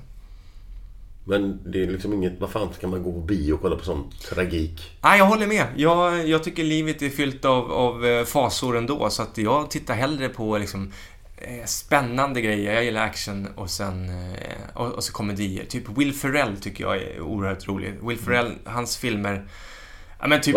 Will Ferrell? Ja, Ja, ja, ja, Fer- ja, Ferrell. ja, Ja. Step Brothers och sådana filmer. Där okej. liksom... Där humorn är så här... Eh, där det är bara är konstigt. Man tänker, men hur fan tänkte de här? Alltså det händer scener som är så jävla överdrivna och kanske nästan inte ens hör till handlingen. Då kan jag och, och frugan skratta oss harmynta för att eh, vi, gill, vi gillar när det inte liksom ens... När man inte ens förstår hur de ens kunde komma på det liksom. Får jag Anchorman. bara fråga bara? Hur skrattar man sig harmynt? Men det är väl som... Man skrattar så läppen spricker sen så... Ja, det, Enkelt svar. Ja. Det är... Glenn håller på att bli armynt nu. Nej men vad fan, det, när man får pausa och titta om, det är jävligt roligt. Det finns en scen i Anchorman 2 där de, där de är med i en bussolycka. Har ni sett den? Eh, så ser, filmar man i slow motion hur illa hela det här gänget eh, gör sig. Då. Så att någon, Eh, de har med sig så jävla, de, har med sig så här dumma grejer också i bussen. Så att, du vet, någon har en väska med bowlingklot. Alltså, du vet, när bussen rullar runt så här, Man ser hur de får bowlingklot på sig. Och så blir det så här värre. Någon har, jag tror att det är en kamphund i bussen som flyger liksom och biter någon. Och sen är det någon som har en fritös så det kommer så här het olja. Och så, det blir värre och värre liksom. Och folk har sån, de har sån fasa. Och sen plötsligt så ser man den mest korkade killen i bussen. Då ser man, han sitter bara och har så jävla kul. Han har inte förstått någonting. Han sitter bara och skrattar och är glad. Och, och det, han är, han är, Vad hette den sa du? Den heter Anchorman 2. Okej. Ja, Det, den är, ja, det är en klassisk film, Anchorman, så tog det många år innan de gjorde en tvåa och jag tycker att den var jävligt rolig också. Ja. Jag kan se det framför mig med bowlingkloten i huvudet. Ja, ja, det är ju suveränt roligt ju. Ja. Och nu såg jag dina tårar kom faktiskt. ja, ja, men det är så jävla roligt alltså. Och nu var det också precis som du pratade med Glenn där när han drar sina vitsar då. inlevelse. Ja. Och det blir ju, storyn blir mycket bättre. nu. Alltså, ni skulle sett det, ni som lyssnar nu då. Mm. Riktigt roligt. Ja, men och det är det jag menar. Om- Om jag ser till exempel, nu ska, jag, nu ska inte jag eh, döma olika underhållningsgenrer, men till exempel en kille som... Kommer det någon städerska här och vill in eller? Ja. Helt naken också. Eh, nej men, eh, om vi tittar på eh, Markoolio, vad han har gjort till exempel, som ju ganska länge vände sig till en väldigt ung publik. Eh, det är ju inga så här egentligen så här, åh fy fan vad smarta texter eller så här, det är ganska, ganska om man ska säga bonnig humor, så här, enkel, simpel humor. Men han, men han gör det fullt ut med den här, som du säger, den här spelglädjen och inlevelsen som han har på riktigt. Och då blir det bra. Men jag känner om jag skriver texter, nu vänder inte jag mig till, till så unga människor, men om jag skriver en text, det måste vara väldigt överraskande poänger eller jävligt överdrivet för att jag ska känna att jag kan stå för det här. Det ska vara liksom, ja, jag blir inte så... Jag kan inte leverera det med den glädjen som man behöver om inte jag tycker att det här, nu fick jag till det jävligt finurligt här. Det får inte vara så här enkelt liksom. Men är, är det inte jävligt svårt att, att komma på nya skämt hela tiden om, man är på och kör ståuppkomik? Ja, man, man hittar väl alltså i Eller- vardagen här. eller hur? jag, jag tror i alla fall att det är väl så här, Det är väl i livet du hittar dina skämt. Är, det- är det inte så? Eller är jag Ja, fel men- ute nu? Nej, nej, det tror jag inte. Men men, men hur mycket- hittar man, alltså, hur hittar man och förnya sig hela tiden? Ja. Det måste vara jävligt svårt. Ja, men det är svårt. Det är ett trick som... Man måste ju för det första ha, ha, ha det i sig, men en, en viktig grej som jag har märkt genom åren, det är att alltid anteckna så fort man får en idé. För att den här... Det har ni väl själva någon gång fått en idé på natten. Åh, det här var jävligt bra. Det kommer jag komma ihåg. Det kommer jag komma ihåg. Sen vaknar man. Det enda man kommer ihåg är att man hade en idé, men eh, liksom... Eh, och så är det med mig. Jag, jag antecknar så fort jag får en rolig idé och sen kanske inte Imagine the softest sheets you've ever felt. Now imagine them getting even softer over time. That's what you'll feel with Bowl and Branch's organic cotton sheets. In a recent customer survey, 96% replied that Bowl and Branch sheets get softer with every wash. Start getting your best night's sleep in these sheets that get softer and softer for years to come. Try their sheets with a 30-night guarantee. Plus, get 15% off your first order at bowlandbranch.com. Code BUTTERY. Exclusions apply. See site for details. Ready to pop the question? The jewelers at BlueNile.com have got sparkle down to a science with beautiful lab grown diamonds worthy of your most brilliant moments. Their lab grown diamonds are independently graded and guaranteed identical to natural diamonds, and they're ready to ship to your door. Go to BlueNile.com and use promo code LISTEN to get $50 off your purchase of $500 or more. That's code LISTEN at BlueNile.com for $50 off. BlueNile.com code LISTEN. Hold up. What was that? Boring. No flavor. That was as bad as those leftovers you ate all week. Kiki Palmer here, and it's time to say hello to something fresh and guilt-free. Hello Fresh. Jazz up dinner with pecan-crusted chicken or garlic butter shrimp scampi. Now that's music to my mouth. Hello Fresh. Let's get this dinner party started. Discover all the delicious possibilities at hellofresh.com. tid just då och sitta och förfina den idén. Men när jag väl känner att nu behöver jag nya skämt, då tittar jag i min mapp där och så har jag massa roliga idéer. Men eh, absolut, ofta är det ju antingen i samtal som jag kommer på roliga idéer för att ja, min hjärna funkar mycket snabbare när man sitter och snackar och så parallellt som vi har en diskussion så kommer jag på en idé till hur jag ska kunna få er att skratta kanske. Och då ibland är det någon idé så himla bra så fan det här kan jag använda till att skriva en, en rutin som det heter. Om. Ehm, så mycket så när man sitter med polarna och kanske tar en öl eller en kopp kaffe, så här, då, kan jag, då kan jag få ett par idéer och bara säga vänta, vänta, jag ska bara skriva upp. Eh, och sen, och det är ändå så här, då, det är som att jag, det, min egen hjärna hittade på idén utan att jag hann med. Och så måste jag, vänta, vänta, vänta, jag måste skriva upp vad jag nyss kom på innan jag själv glömmer bort det. Det, det, det, det är någon jävla extra processor som går hela tiden och analyserar om kan jag säga något kul nu, kan jag säga något kul nu? Och det är mer när man är med folk som det funkar. Du har sprötena utåt hela tiden. Ja. ja. Och sen när jag duschar eller ligger i badet kommer jag på massa bra idéer. Jag fattar inte vad det är. Det måste vara någonting från livmodern, att man låg i vatten, att man kommer till något så här fritänkande tillstånd där man är helt så här. Jag vet inte, jag får jättemånga bra idéer just när jag är i vatten. Du, du, du var nära dina känslor där sa du förut. Ja. Eh, Är du nära din ångest också? Ja, jag är inte så mycket ångestperson som så... Där är jag ju jävligt tacksam. Jag har ju sett runt om mig massa människor som har ångest eller olika diagnoser eller depressioner och, och sådär. Det är sjukt vanligt ju. Och som tur är så har ju nu i samtalsklimatet så kan man ju prata om det också. Så, Mm. så att det finns ingen skam i det. Eh, Men, men jag är som tur var ruggigt stabil mentalt tycker jag. Men Thomas, Ja. du är närmare din ångest än vad du tror. Ja.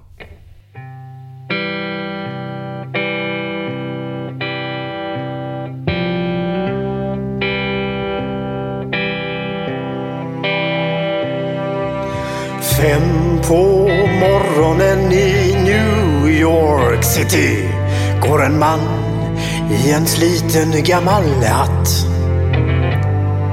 Sveper rocken kring den tunna kroppen. Huttrar till, det har varit kallt i natt. Ser en strumpa sticker ut ifrån hans sko. Vandrar vidare men utan framtidstro. Fem på morgonen i Hallonbergen står en kvinna med gråten i sin hals. Tittar håglöst in i morgonsolen. Hon är trött, hon har inte sovit alls. Två av fem miljarder på vårt klot. Men mot deras ångest finns det ingen bot. För de är ledsna för att de inte är från Göteborg. De kan inte se hur Gustav Adolf pekar på sitt torg. Det är inget fel på att vara etiop. Men inte riktigt rätt ändå, det vet de allihop.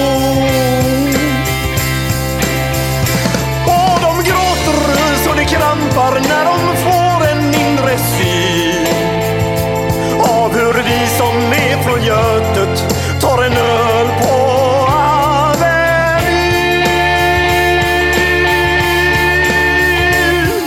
En fotbollskille får sitt genombrott och snackar proffskontakt med fem italienska klubbar.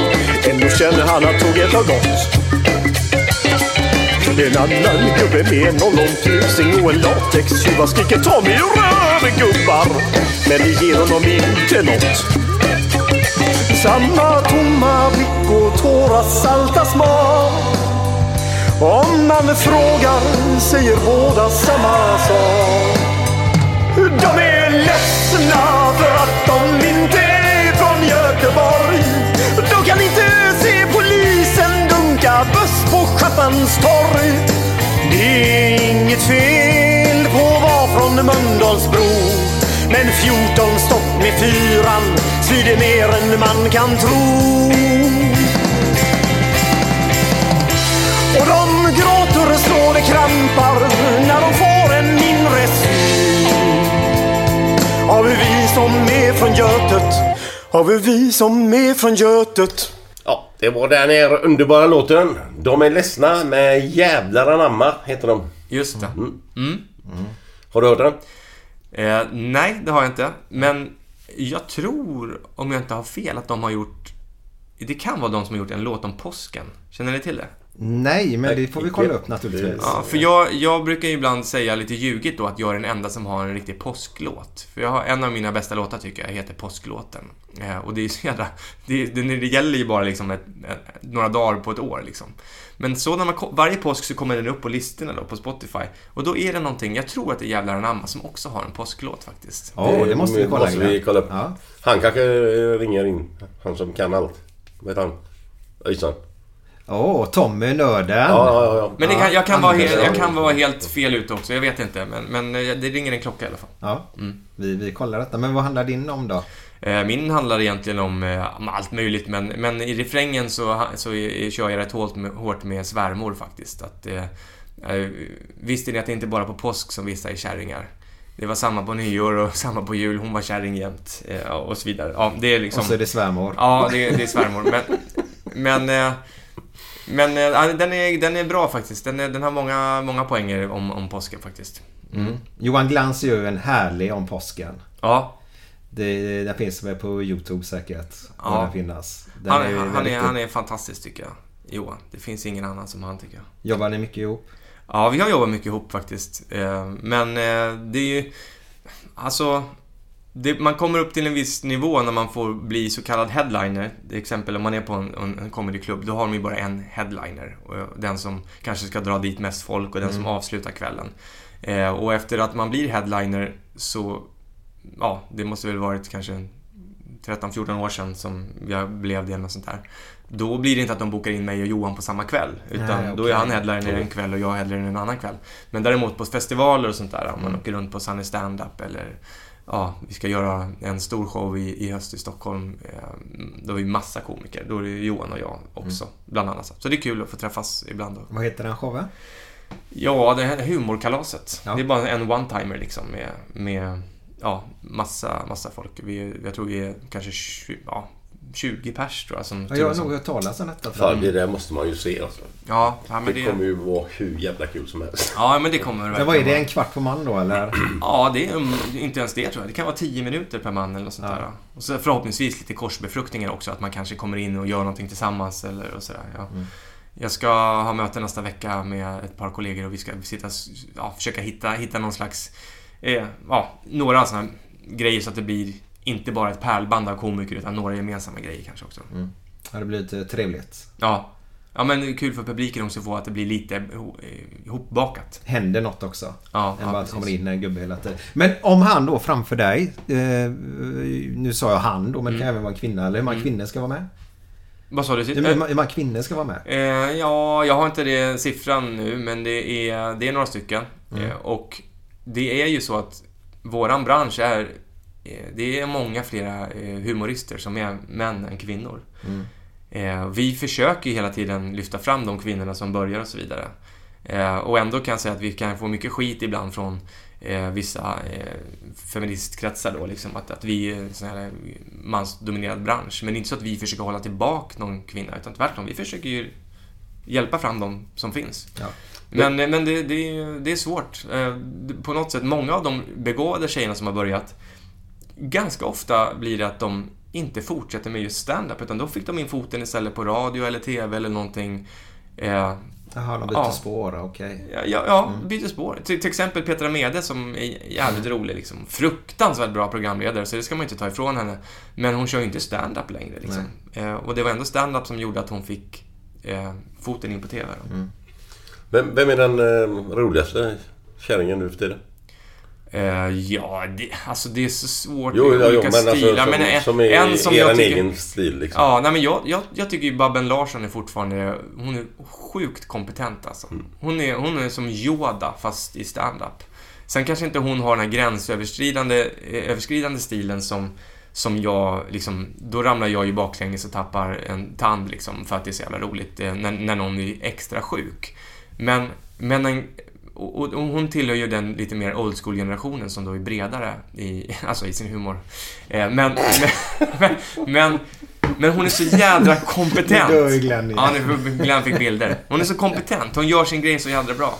Och faktum är att i min nya show som heter Bra Mycket Sämre, då har jag, då har jag ju, eh, tagit hjälp av Babben som regiassistent. Alltså haft lite möten och berättat om mina idéer och hur jag lä- lägger upp det. Och, och då får man höra genom hennes intellekt liksom att ja, nu har du tänkt rätt. Eller här kanske du borde göra så här istället. Så att hon har några, hon, hon kan se, det är lättare att analysera någon annan än sig själv. Och, och jag har stor respekt för henne. Men kör du den showen nu eller kommer den senare i höst? Eller bara, Eh, den är alltså- Så mycket sämre? Eller Ja, bra mycket sämre Bra mycket den. sämre. Eh, Den kommer ju till, i höst i extra föreställningar då. Eh, Så att på Bio Roy heter det va, här i Göteborg. Ja, på Avenyn. Ja, Ja. Ja. där ska jag vara 29 september. Och har precis släppt biljetter. Så vart köper man biljetterna då? Kan jag ge lite reklam här. Ja, nej men det är väl på Ticketmaster tror jag. Ticketmaster, ja. Ibland brukar jag bara säga när folk frågar, googla. Eh, För det är, det är bara, men du vet, Bra ja. mycket sämre eller Thomas Järvheden, eh, Göteborg. Ja, då kommer det ju Fy fram. fan liksom. vad jag ser fram emot det alltså. Ja, men den är Herregud. faktiskt... Jag, jag, jag nu ska jag skryta lite. Den är så jävla rolig den showen. Så att det är det roligaste jag har gjort i hela min karriär faktiskt. Ja, då måste det vara unikt kul. Ja men det är det. Den är, den är fan, fan liksom, den är så ovänta, ovanlig eftersom jag blandar stand-up eh, som är riktigt kul då, men, men med mer låt, låtar och sen tolkningar. Det, är- Mm. Jag är ju inspirerad av det här pro- programmet, ni vet, Så mycket bättre. Mm. Så att jag tolkar andras låtar också då, men att jag gör dem ju så att de blir helt sjuka Men istället. kör du själv då eller har du någon som är med? Ja, jag har en, en musiker med också, så att det blir eh, riktigt välspelat. Jag spelar ju gitarr själv, men jag är ju mer så att kratta på med ackord. Men han kan ju verkligen lira liksom, så att det blir, Mm. det blir bra, bra feeling i lokalen liksom. Så att, eh, ja, det, den... eh, Hur lång är föreställningen? Ja, den är väl eh, 90, 90 minuter. Ja. Mm. Fy fan, det ser jag fram emot. Har, har, har du hjälpt någon så med... För jag har ju hört att eh, komiker som är då ibland när ni sätter upp eh, enmansshower sådär då tar ju hjälp av andra komiker precis som Babben Mm. hjälpte dig här då. Ja. Har, har du hjälpt någon med det? Ehm, alltså inte, inte på det sättet att jag har varit regissör, men eh, jag har ju absolut suttit och spånat. Eh, jag brukar, till exempel David Batra och Hasse Brontén, vi brukar ses ibland och, och spåna på varandras idéer liksom.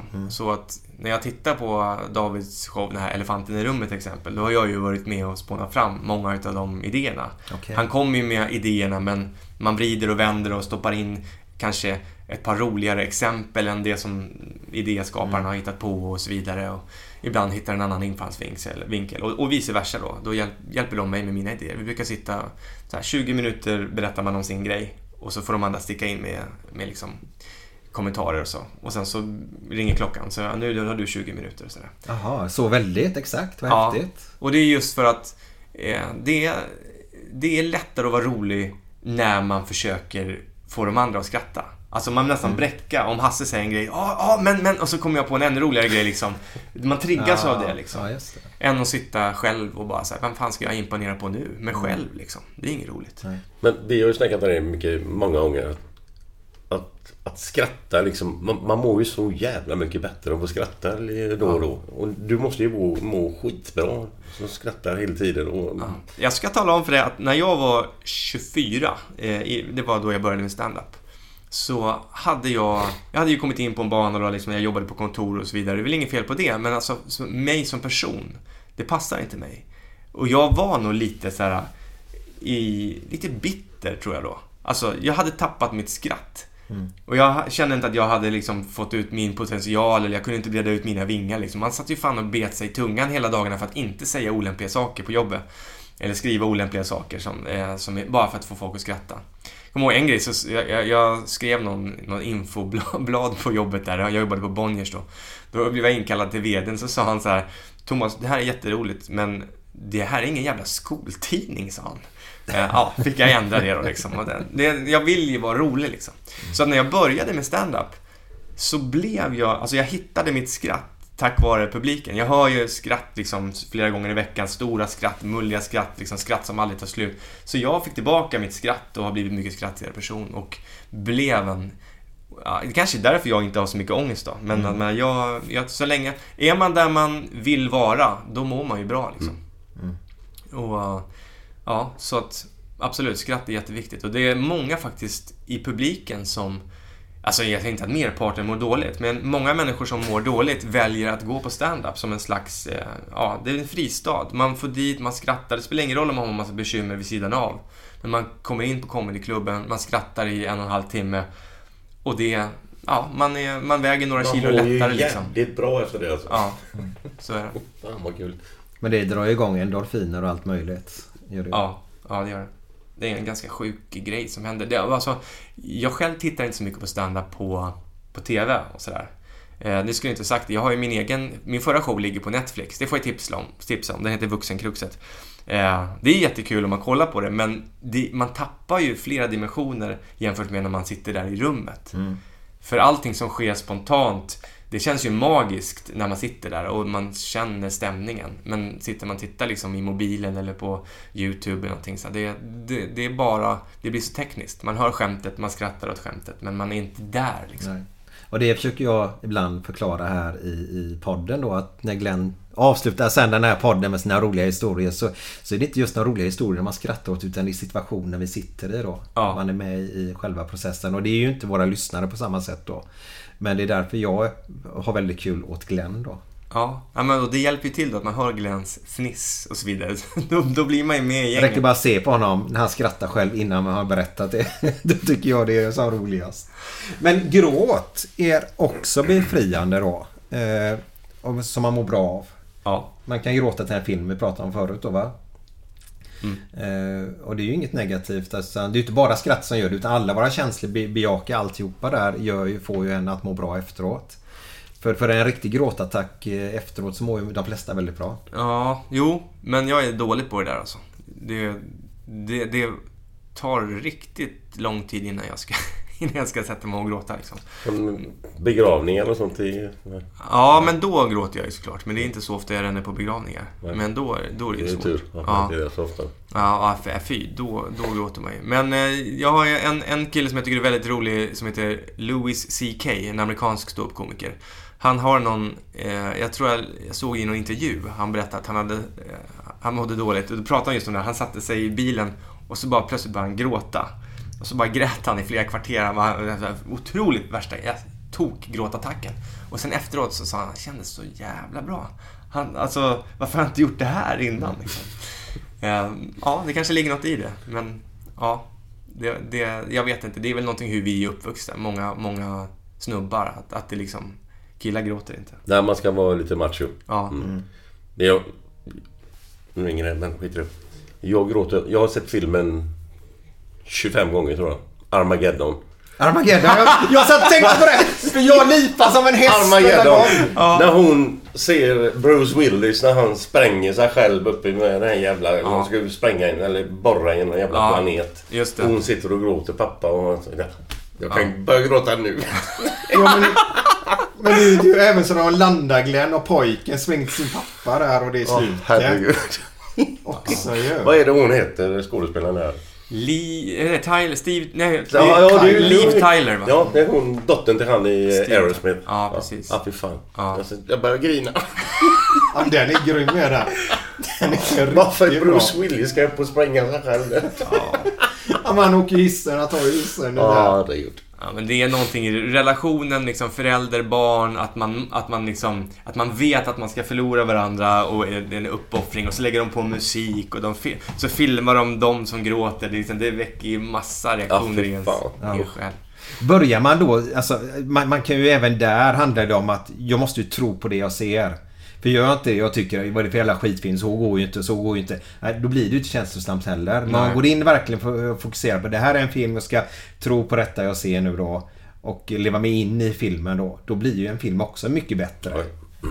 Absolut, så är det ju. Och det kan jag tänka mig skådisar måste ha ju svårt för det. För de sitter och tittar på, ah, nu filmar de säkert på det sättet. Nu sitter det folk där och sådär. Man, om man inte vet hur det ser ut bakom kameran så tror jag det är lättare att, att eh, släppa på små detaljer Att de kanske inte är så jävla bra då. Alltså, Så, så är det faktiskt att eh, jag, jag jobbade ett tag, eller jag ska säga, det var en lång jävla praktik, men då var jag ung. Jag lärde mig att klippa film liksom. liksom vad är helbild, halvbild, närbild och så olika hur man tänkte. Att man inte får liksom börja filma från en väldigt annorlunda vinkel plötsligt för då hänger man inte med liksom i förflyttningen som publik och så vidare. Och då blev jag medveten om hur klipp ser ut. Så, och då tog det flera år innan jag kunde släppa den. Om jag kunde se en biofilm så satt jag, och, precis som du beskrev nu, jag kunde inte komma in i handlingen för jag tänkte bara på hur de hade klippt hela tiden. Så det var ju jävligt tråkigt.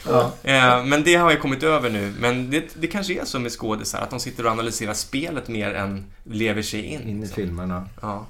Och, och så är jag lite när jag ser stand-up tyvärr. Att, jag, att jag analyserar ju ofta skämten istället för att leva mig in i skämten. Men det är därför jag tycker det är så jävla kul när någon ändå lyckas överrumpla mig med, med någonting så att jag inte var beredd. Då, det, jag älskar ju humor som, som är oförutsägbar. Du fick mig att tänka där för du sa i början på, på den podden att, att du ska gå in och, och berätta en berättelse. Som du ska försöka få dem, eh, publiken tycker är intressant och i det lägger du i humor då. Eh, det var så du förklarade Mm. ungefär va? Ja. Mm. För, för jag har ju alltid tänkt så här, när de kommer upp och så kör de med det här roliga grejer bara. Jag har inte tänkt så innan där och det var en bra, bra sätt, eh, ögonöppnare för mig Mm. faktiskt. Att, ja, det är ju så man fångar publiken på ett sätt ja. Och så där i lägger man i i humor då. Man får publiken att släppa garden då Mm. liksom. För säger man så här Hörni! Nu ska jag berätta hundra skämt! Lyssna här nu! Och så kör man liksom det.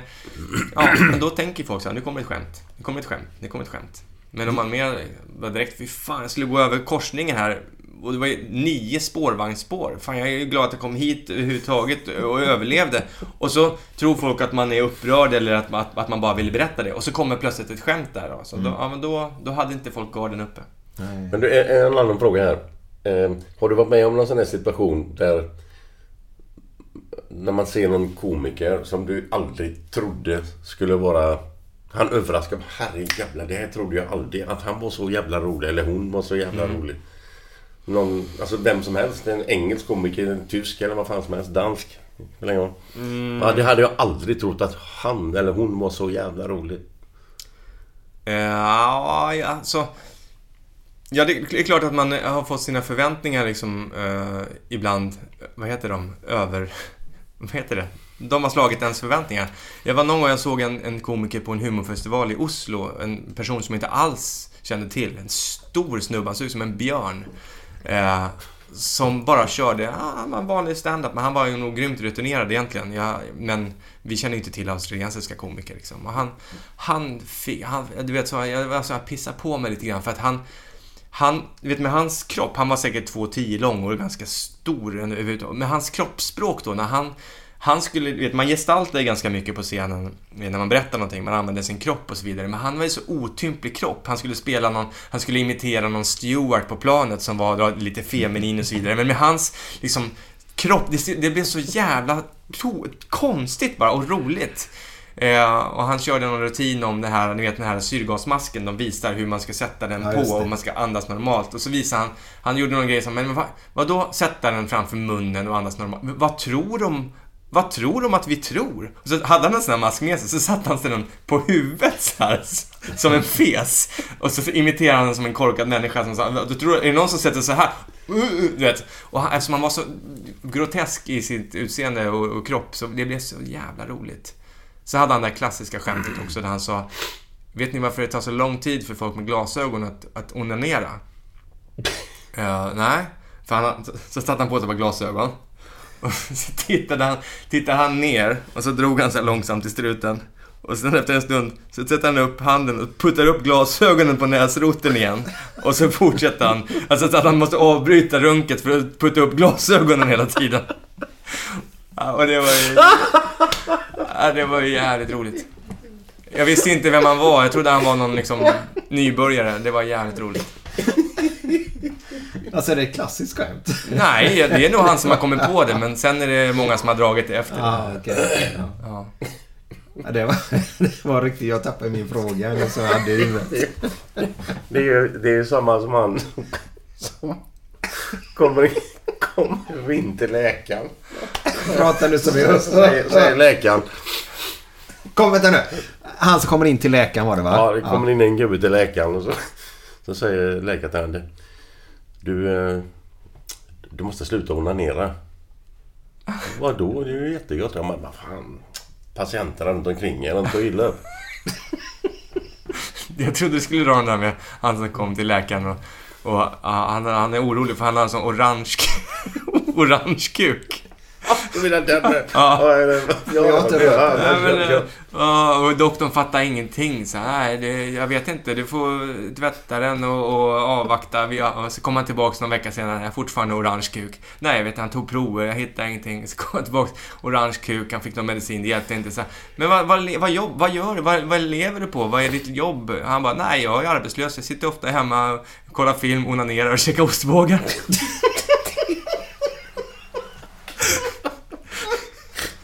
Förlåt. Den tycker jag faktiskt, den tycker jag är rolig fast, fast det är en rolig historia.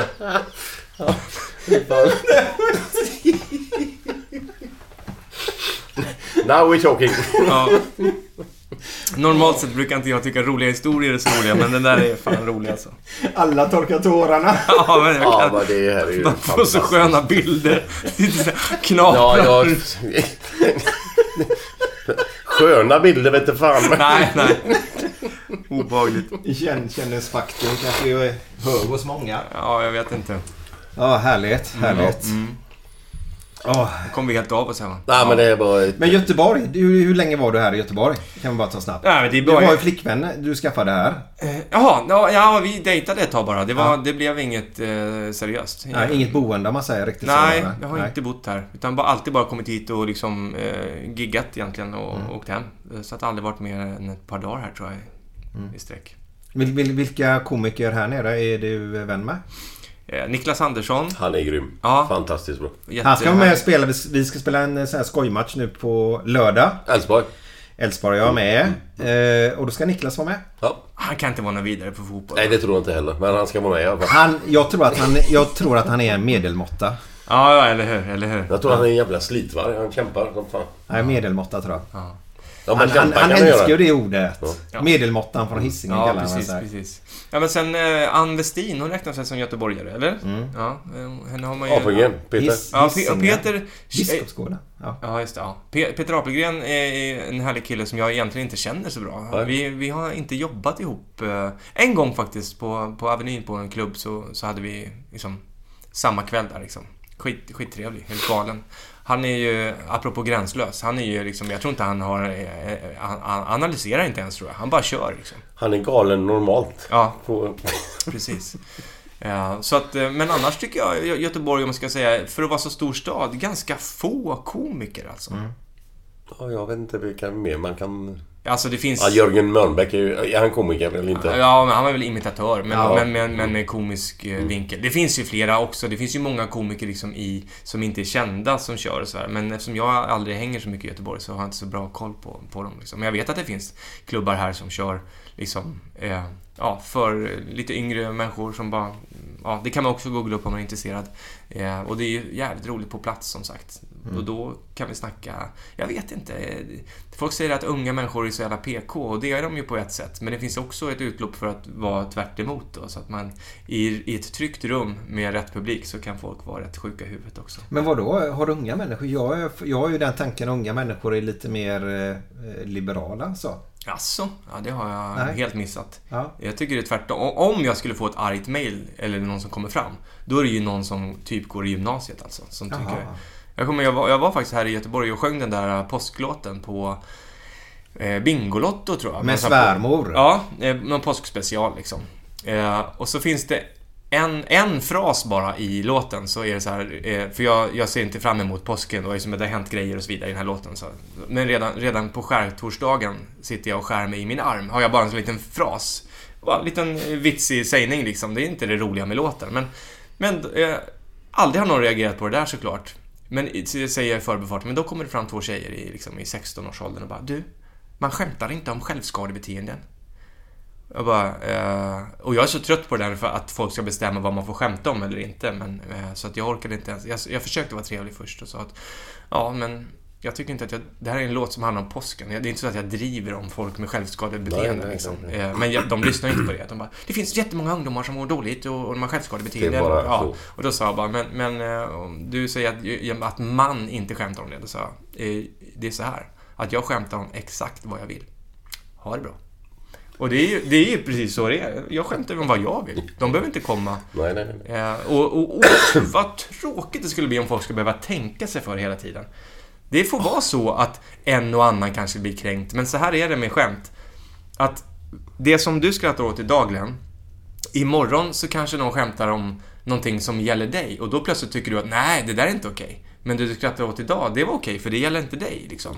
Och, och det är alltid så att, det, att, att någon gång kommer man kanske drabbas av att någon, någon drog ett skämt som är känsligt för just mig. Men så är det med allting som du har skrattat åt hela ditt liv. Det var känsligt för någon annan. Så det, kan, det får inte finnas någon censur. Alla någon skulle skämta om mig. Jag hade bara skrattat röven om mig. Ja, det gör ju, det gör ju du. Det gör ju du faktiskt. Det, men där är ju du nästan unik alltså. Det är, du är ju så jädra bjussig liksom. Det är ju vissa som... Men, men handlar det inte om det att du måste, om, om, du- om du själv ska skämta på andras bekostnad så måste du väl själv kunna ta emot när någon skämtar Ja, på jag din tror fan bekostnad? det. Absolut. Ja, ja. Om du är med mig? Ja, nej, jag var inte med dig för jag satt och tänkte på en grej när en annan människa blev kränkt. Förlåt. Ja, nej, men jag märkte det på dig Ja. därför jag sa om Ja. du är med mig då. För jag såg att du inte var det. Va- Nej men om, om jag skämtar om, om en sak eh, eh, så måste jag ju vara beredd att ta det själv också. Ja. Ja, det Men det- tycker jag definitivt. Men det är också så här om du, om du tycker det är jättekul när någon driver om ryssar. Och så skrattar du som fan. då får du inte bli arg för att någon annan människa skämtar, skämtar om kineser. Förstår du vad jag menar? Nej, nej, nej, nej, nej, nej, för Men fan, där är det absolut. folk, folk har liksom vattentäta skott med vad de tycker är okej och vad de inte tycker är okej. Men, så här, men, men, ja, men då får inte du skratta åt någonting då, i sådana fall. Utan svaret är att man får skämta om allt. Och sen så ibland får det bli så att folk inte skrattade då. Men eh, ja, det, det, det är därför det finns så olika komiker och olika publik. En del älskar när man går över gränsen och en del tycker nej, jag tycker bara det är roligt att se trevlig stand-up utan svordomar. Så här. Ja, men då får Men de... om man vet om det, om man går på en föreställning då med dig eller Mm. så vet man ju att det kommer grova grejer. Ja. Passar det inte så gå någon annanstans då, vad fan. Ja, men- jag går ju dit för att, tycka, för jag tycker det är jävligt roligt. Ja, men han handlar lite, lite grann om att, att man får ju faktiskt... Eh, grova grejer i sig är väl ingen som har problem med. Men jag tror att situationen är väl också lite grann. Jag bett ner, bett ner var väl i New York och så drog någonting om 9-11 där.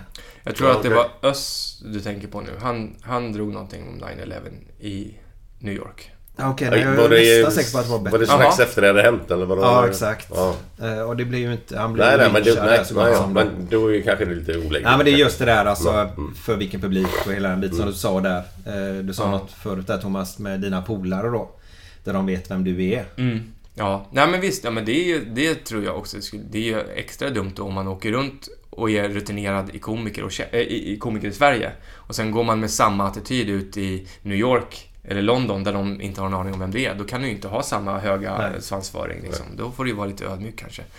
Eh, men, men jag tror också så att om man är så pass grov som jag är ibland så eh, jag har ju en tendens av att verka ganska... Alltså, folk upplever inte mig som så grov för att jag har ganska fin, eh, jag ska veta, ja, framtoning. Alltså, hur jag säger saker gör att folk inte tänker på hur pass grovt det är faktiskt. För det händer, jag, jag är ju van nu, men det har alltså hänt flera gånger att det kommer fram någon äldre dam efter min show på Norra Brunn liksom.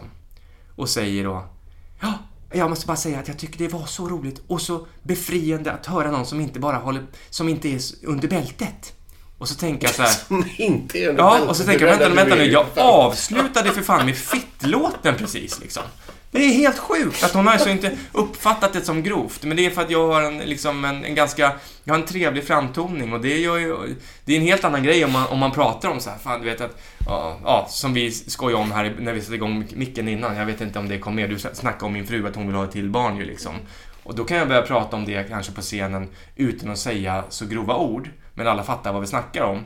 Eh, men så kanske en annan komiker kommer upp och bara min fru hon vill knulla igår. Hon bara, då känns det plötsligt så här. Ja men fan vad risigt. Det här känns ju bara liksom eh, äckligt. Men om man snackar om fan min fru hon vill ha ett till barn och sen så, jag kände inte för det liksom. Alltså det handlar om hur man säger det. Sen kan man, oj, kommer jag åt micken här. Sen kan man ju plötsligt då när man har publiken i sin hand och de tänker att han verkar trevlig och fin. Då kan man plötsligt säga ett, ett, ett grovt ord. Då kommer det med som en chock. Mm. Inte att det är själva liksom inramningen. Att här snackar vi knulla hörni.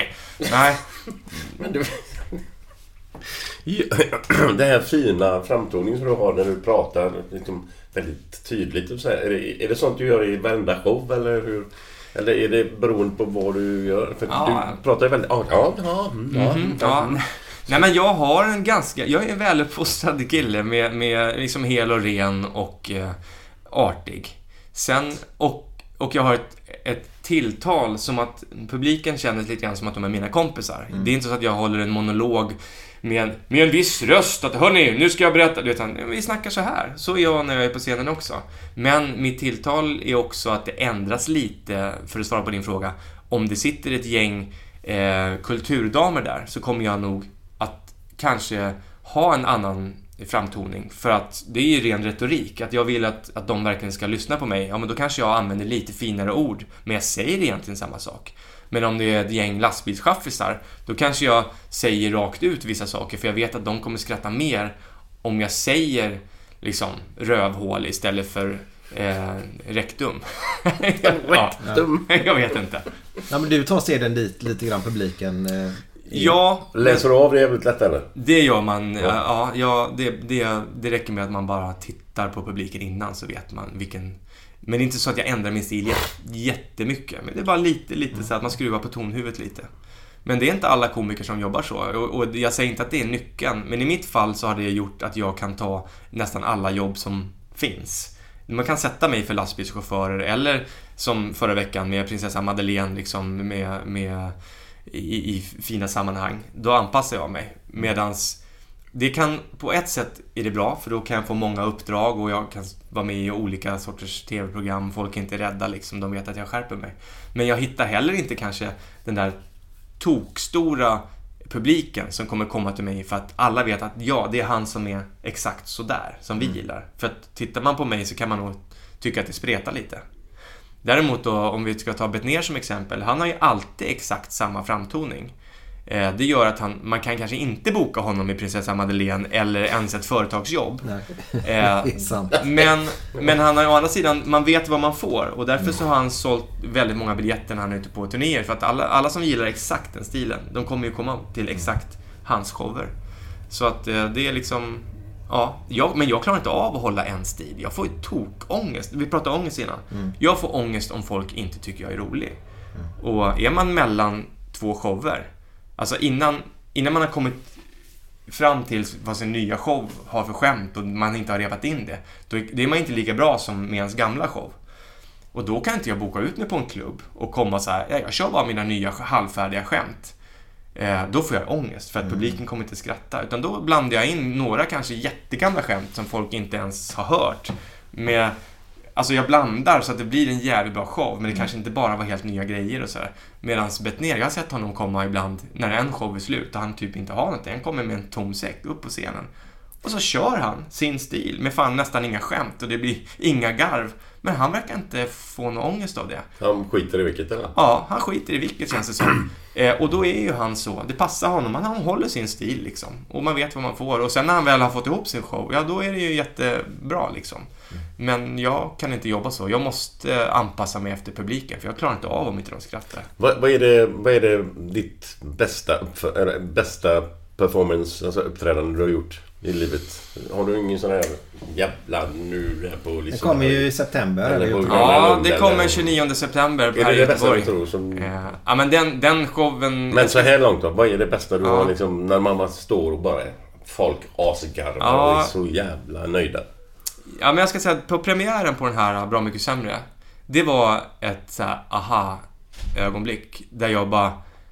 Jag kollade på min gitarrist och han kollade på mig och vi fattade ingenting. För att folk skrattade så mycket när vi körde första låten. Så att det blev som ett jävla aphus i publiken. Alltså, du, du vet, de, de bara skrattade liksom i... Vi kunde nästan inte fortsätta sjunga. Alltså, titta, ska det vara så här? Vad är, vad är det frågan om? Men då var det, tror jag, alltså, eftersom jag, det var säkert fyra, fem år sedan jag gjorde en egen föreställning där liksom det kommer bara mina fans. Däremellan är man då på olika klubbar och olika event och sådär. Så att då är det ju blandad publik. Folk som vet vem jag är, några som bara har gått dit och så vidare. Men nu kom det då folk som... Det var premiär, de har längtat i fem år efter min nya show. Det var verkligen folk som bara älskar allt jag gör. Så att de, de var så jävla törstiga på min humor. Så att det var det värsta jag eh, sett. Alltså, vi bara, ska det vara så? Det var helt sjukt. Men eh, det lugnade sig lite sen. Det var mest där det... Men känner man att säger sån här då? Jo, man får, man, man får ju ett självförtroende, eller? absolut. Och då blir man faktiskt roligare också. Man vet att man kommer kunna ta varje skämt lite längre, varje exempel, exempel lite värre och så vidare. Men, eh, nej men det har ju hänt. Eh, jag vet en gång där jag fick som jag hade ångest, det var på Bråvalla-festivalen. Det här var många år sedan nu, men ett stort hangar där jag skulle köra standup. Och man vet ju inte om man blir bokad på en festival. Det kan ju fan vara Foo Fighters på tältet bredvid liksom samtidigt. Då är det ju tomt. Det vet man inte. Men så kom jag dit så här en halvtimme innan. Det var inte en människa där i den här hangaren liksom. Det gick ju säkert in 2000 pers där. Och så, du vet, klockan blir 20 i, klockan blir kvart i, det är fortfarande två människor där, det är en sån här hög rockscen. Ska jag stå där? Det är två pers i publiken. Fy fan vilken ångest. Varför sa jag ja till det här liksom? Fem i, jag kan inte stå där, jag måste gå bakom scenen. Så bara, det är så här, kanske två, tre minuter kvar bara. Då börjar jag höra hur det börjar myllra och såla lite. Jag tänkte, det kanske kommer lite folk ändå, jag vet inte. Så, så blir jag presenterad på scenen, går upp. Då är det knö, alltså knök så långt ögat kan- kan nå. Hela hangaren och utanför. Eh, Så då var det antagligen någon bra konsert innan som alla bara, vi ska se det här först och sen kommer de. Och det kommer jag ihåg att kontrasten då, från att jag trodde det skulle bli skit till att den här publiken, de kunde mina låttexter, de sjöng med och liksom ropade önskemål och, och så. här. Det var eh, jävligt underbart alltså. Då får man en jävla kick kan jag Ja. tänka mig. Ja, och särskilt då i kontrast till att jag trodde det skulle bli skit till att det blev sådär. Men har du någon annan kontrast där du har ett skämt där du tror att det här skämtet är så jävla bra och så har du kört det och så har det blivit totalt misslyckat? Mm. Ja, alltså... Det, det händer faktiskt ibland fortfarande att där man vet att folk ska skratta och så plötsligt en dag så gör de inte det. Och då blir man ju själv förvånad alltså. Men det konstiga är att det är som att skrattet har flyttat på sig. Så att i samma rutin som det heter, en rutin är liksom kanske, kan vara två, tre minuter på ett ämne. Då kan det liksom att folk har börjat skratta mycket mer innan det där stora skrattet. Och då har de på något sätt laddat ur det som de tyckte var så kul. Så att när det där jättepoäng kommer, ah, då var det inte så mycket skratt kvar där. Och så, så säger man en liten halvkommentar efter det, ah, då kommer ett ganska stort skratt. Så att det, det flyttar sig. Det, det är inte så att en grej som var kul plötsligt inte är kul längre. Men man kan känna om man har något aktuellt skämt så känns det ju mindre och mindre relevant att dra det. Jag hade någon grej när, jag kommer ihåg när Estelle föddes, kronprinsessans eh, förstfödda. Där hade jag ett skämt som var så fruktansvärt roligt eh, just när det var aktuellt. Det är nog, jag tror att det är det, det värsta jag har varit med om, alltså i skämtväg. När, när, jag kommer ihåg Mårten, Mårten Andersson som har Rå-klubben, Ja. där det var, han sa att det där är det, är det, är det sjukaste jag sett. För folk slutade inte skratta. Jag kunde, jag kunde nog gått av scenen liksom. Får man, hö- får man höra det skämtet, tack? Ja, det kan... Jag ska se om jag kommer ihåg det. Det, det här, jag ska bara säga att det här var så då att du vet, våran tronföljare hade blivit mamma för första gången. Så hela Sverige, det var ju löpsedlar, alla... Det, det var det enda folk snackade om. Och då hade jag en liten idé så här, undrar om jag ska nämna något. Så jag tänkte, nej det här, nej det är för grovt, det kommer inte gå liksom. Men så fick jag djävulshorn liksom och så av någon anledning så säger jag det första, jag- det första jag säger när jag kommer upp på scen. För jag sa bara att vilken jävla hysteri det här med när, när, när kronprinsessan, när hon fick ett barn här nu. Så här. Hela, hela Karolinska sjukhuset, det är liksom pressbussar från, från Tyskland och det står liksom, jag bara målade upp, apropå det här som jag sa innan, att, att folk vet inte att det här är ett skämt nu. De- De bara vet att jag beskriver läget liksom. Shit, vilken hysteri liksom. Och alla, det var det enda alla snackade om. Och så, och så var min poäng då att, men utom han den här överläkaren som stod, stod och höll presskonferens precis när det var klart. Han stod där i sin vita rock. Och så ska han låtsas att, det inte- att det inte här var någon stor grej. Såg ni det? Vilken jävla hycklare. Han bara, nej, nej, sånt här gör ju vi hela tiden på Karolinska. Nej, det är ingen stor grej. Det är ju en förlossning och bla, bla, bla så här. Och jag, jag tycker det är sånt hyckleri, sa jag. Jag, jag ger mig fan på att han, när det var klart, när prästen har gått hem, han går in och stänger, in dörr, stänger dörren till personalrummet. Att han, att han bara... Eh, nu, nu visar jag, nu visar jag alltså att han stängde dörren och så bara luktade han på sina två fingrar så här. Eh, och jag säger ingenting där, jag står bara och luktar på mina fingrar liksom. Och det, publiken alltså blev tyst i en halv sekund och sen, du vet från det här fina att vi har fått en ny prinsessa till att jag har målat upp en bild att han står och luktar på sina fingrar. De bara vrålade och skrek. Det tog liksom, jag, jag kunde inte fortsätta. Ja, men det, var det. Det, är, det är svårt att beskriva skämt. roligt. Ja, men det handlar mycket där om, då om timing och hur man visar liksom. Ja, ja nej, men det, den, den var ju rolig där i några, i några veckor liksom. Att han egentligen stod och luktade. Och att han, just det, att han, att han, jag sa det, han tvättade inte handen på en vecka den där Pervot sa. Att han, han satt och blev bjuden på krogen. Ska ni, ska ni lukta på prinsessan? Ska ni, ska ni lukta på veckan? Eh, men eh, efter några veckor så är det inte lika kul längre. För det Ja, var ju så är det, så är det. Ja, men nu är det roligt.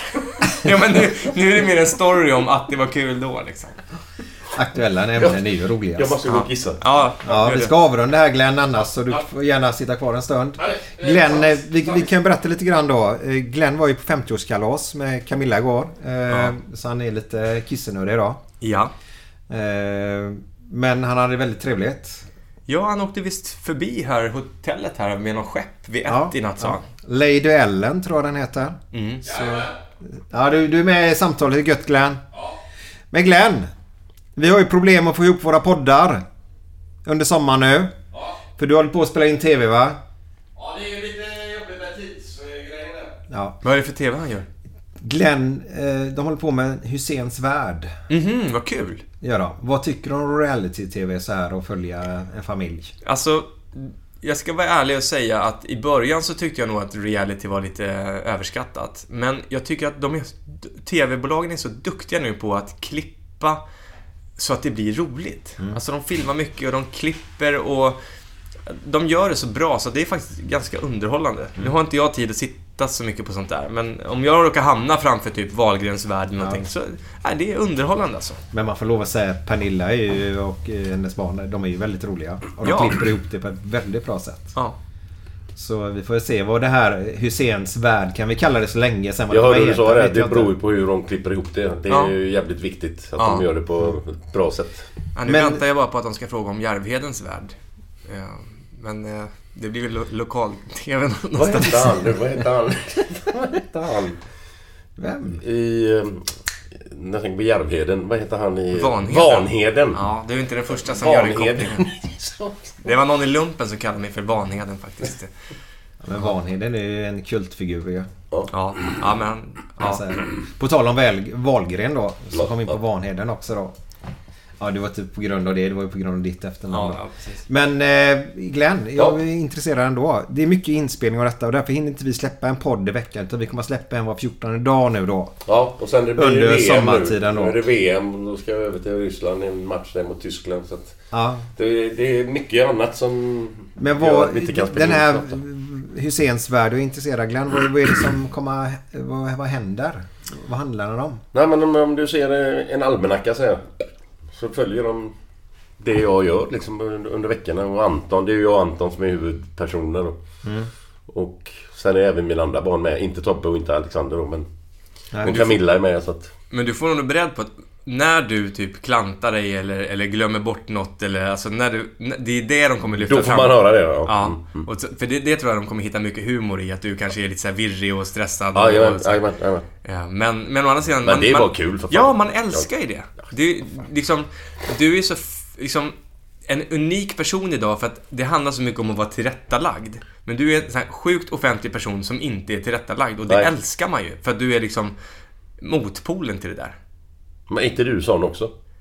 Uh, ja, men jag att... Du är väl där själv i Ja, men jag, jävla jag, lägen. jag är ju en kameleont, tycker jag. Jag tycker att jag... jag Du byter skepnader, alltså? Jag kan ju vara tillrättalagd. Du kan ju sätta mig som programledare på, på den här Childhood-dagen med prinsessa Madeleine i förra helgen. Man skulle inte kunna sätta dig där. För att du kan inte... Du är Glenn hela tiden. Mm. Jag kan vara den skärpta Thomas, men jag kan också vara den medvetet urspårade Thomas, liksom. Sk- Skulle du kunna tänka dig, det hade ju jag, alltså jag hade ju... Fan, det hade varit det bästa julafton i världen. Om du sitter som julvärd. Jag hade älskat det, men de hade och aldrig... De hade aldrig vågat det. det. Men det hade ju varit sjukt roligt. Jag hade ju skrattat röven om alltså. Ja. För det hade blivit kanonbra. Jag har ju ha- haft en dröm hela livet att man ska jobba sig upp till en position där man liksom får den här enorma eh, tillfället till en direktsänd grej där man har total fokus liksom. Och sen så gör, sabbar man bara allt liksom. Ja, det är så. Här kommer den där jävla kalanka jäveln ja, men det hade ju varit så jävla roligt. Ja, jag, jag var ju faktiskt programledare för tio år sedan för Victoriadagen eh, på Öland där. Och det, det var ju ett sånt tillfälle jag tänkte att, alltså om jag hade velat göra något helt sjukt nu plötsligt så hade ju liksom, det hade ju blivit hur mycket löpsedlar som helst liksom. Men, men de, de hade ju också, en, jag tror en och en halv minuts fördröjning eller sånt där hur de sände det. Med Aha. flit för att det inte ska kunna hända någonting sådär. Och, eh, men det hade, jag hade inte gjort det ändå. Jag är ju ganska plikttrogen och sådär. Men, Mm. men eh, när du säger det där, sitta som julvärd, det hade varit väldigt roligt. roligt och, och, och Spåra ur, bara spåra ur lite. spåra ur. Ja men det är värsta, ja, vänta, vänta nu. Jag tror ni körde där ändå. För de, i år spelar de väl in det va? Ja. Så det är kört. Ja, men jag tror att det kanske inte var en regel att de ska göra det alltid. Det kan ha varit en tillfällighet. Men, men nu när de har, nu när det här är ute i etern så lär jag... Så är risken mycket större att du får jobbet. Ja, ja. Mm. Men du, vi ska avsluta här nu. Ja. Eh, framåt i tiden. Du kommer hit 28 september. Ja, 29 september. 29. Mm. Eh, Annie ska du göra i vilken stad? I Malmö. Malmö? Ja, och det, då drar vi igång och repar i, i oktober. Så att... eh, Ja. Åker du från fam- familjen då? Jag kommer bo, bo ifrån dem på fredag, lördag, söndag. Så jag är hemma Ja. måndag till torsdag. Mm. Och sen efter det ska jag, när musikalen är klar, då ska jag faktiskt försöka göra en Sverige-turné då med, med den här Bra Mycket Sämre. Mm. Som jag, det var ju planen från början. Och sen råkar den här musikalen komma emellan. Vad sa du, förlåt? När började den? Eh, så mycket sämre? Eh, bra mycket sämre. Bra mycket sämre. Eh, Börjar, den, den börjar om igen då, 29 september här i Göteborg. 29 september. Ja, och sen är jag i Stockholm 13 oktober. Var, var någonstans var det då? Eh, här var det på Bio Roy. Bio Roy, så. Ja, och så Vil- Scala vil- teater i vilken datum var det nu igen? Vilken bio, vad heter bion? du? Du, vad, vad ligger närmaste demensboendet här då? Kan vi lämna in Glenn? Efter den här härliga låten då så, som Thomas har gjort så kommer faktiskt Glenn med sina härliga, härliga, härliga eh, vitsar. Påsken är som midsommar och jul. En likadan högtid fast gul. Då man träffar sin familj eller nya sambons släkt. Inför detta kan man känna sig förskräckt. Jag minns när nya svärmor bjöd in mig på påskförtäring. Hon hade ansträngt sig och klätt ut sig till påskakärring. Och jag tyckte det gick bra och att middagen den blev kul. Så jag åkte dit med glädje nästa jul. Men visste ni att det inte bara på påsk som vissa är kärringar? Men det var samma på jul och samma på nyår. Hon var kärring jämt. Jag insåg något obekvämt. Att hennes kärringstil var inte på skämt. När vi bjuds på påskmust vet vi alla vad som skett. Lagret hade julmust kvar och bytte etikett. Och något annat som gör påsken speciell och solitär i att ingen har någon koll på när den är. Nej, påsken kan vara allt från mars till slutet av april. Påskajäveln kommer när den vill. Visst känns det som att högtider blir mer och mer komplexa. Som att bara ju på påsken får man kalla svärmor häxa. För visste ni att det inte bara på påsk som vissa är kärringar? Nej, det var samma på jul och samma på nyår. Hon var kärring jämt. Jag insåg något obekvämt. Att hennes kärringstil var inte på skämt. Var mera häxlik än någonting jag sett förut. Påskriset var inte det som såg risigast ut. Varje påskinbjudan nu, då går mitt inre larm. Redan på skärtorsdagen sitter jag och skär mig i min arm. Visste ni att det inte bara på påsk? Visste ni att det inte bara på påsk som vissa är kärringar? Det var samma på jul och samma på nyår. Hon var kärring jämt. Jag insåg något obekvämt. Att hennes kärringstil var inte på skämt. Nej, hennes kärringstil var inte på skämt.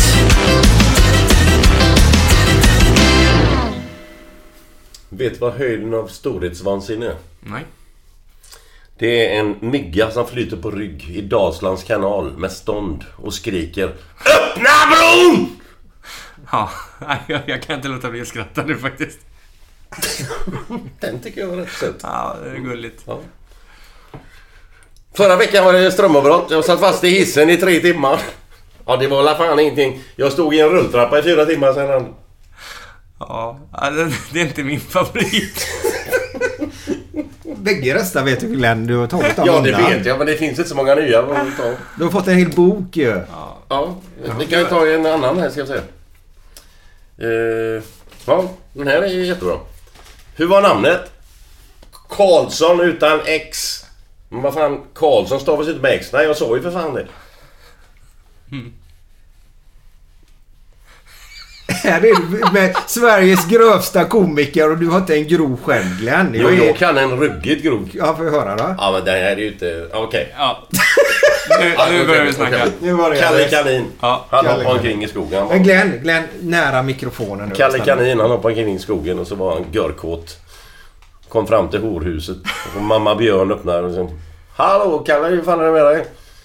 Jag måste ha något, jag måste ha något direkt. Ja, det finns tyvärr inte så mycket just nu men... Ja, Ormkvinnan på andra våningen.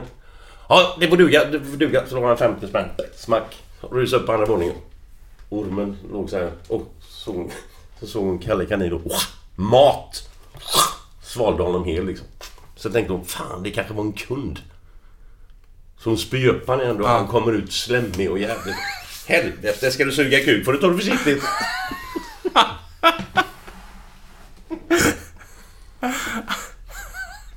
Ja, det är bra. Är den bra? Ja, det är bra. Du levererar den så jävla bra. Vi måste filma någon gång alltså. Det här är världsklass är det. Thomas, har du några härliga historier då?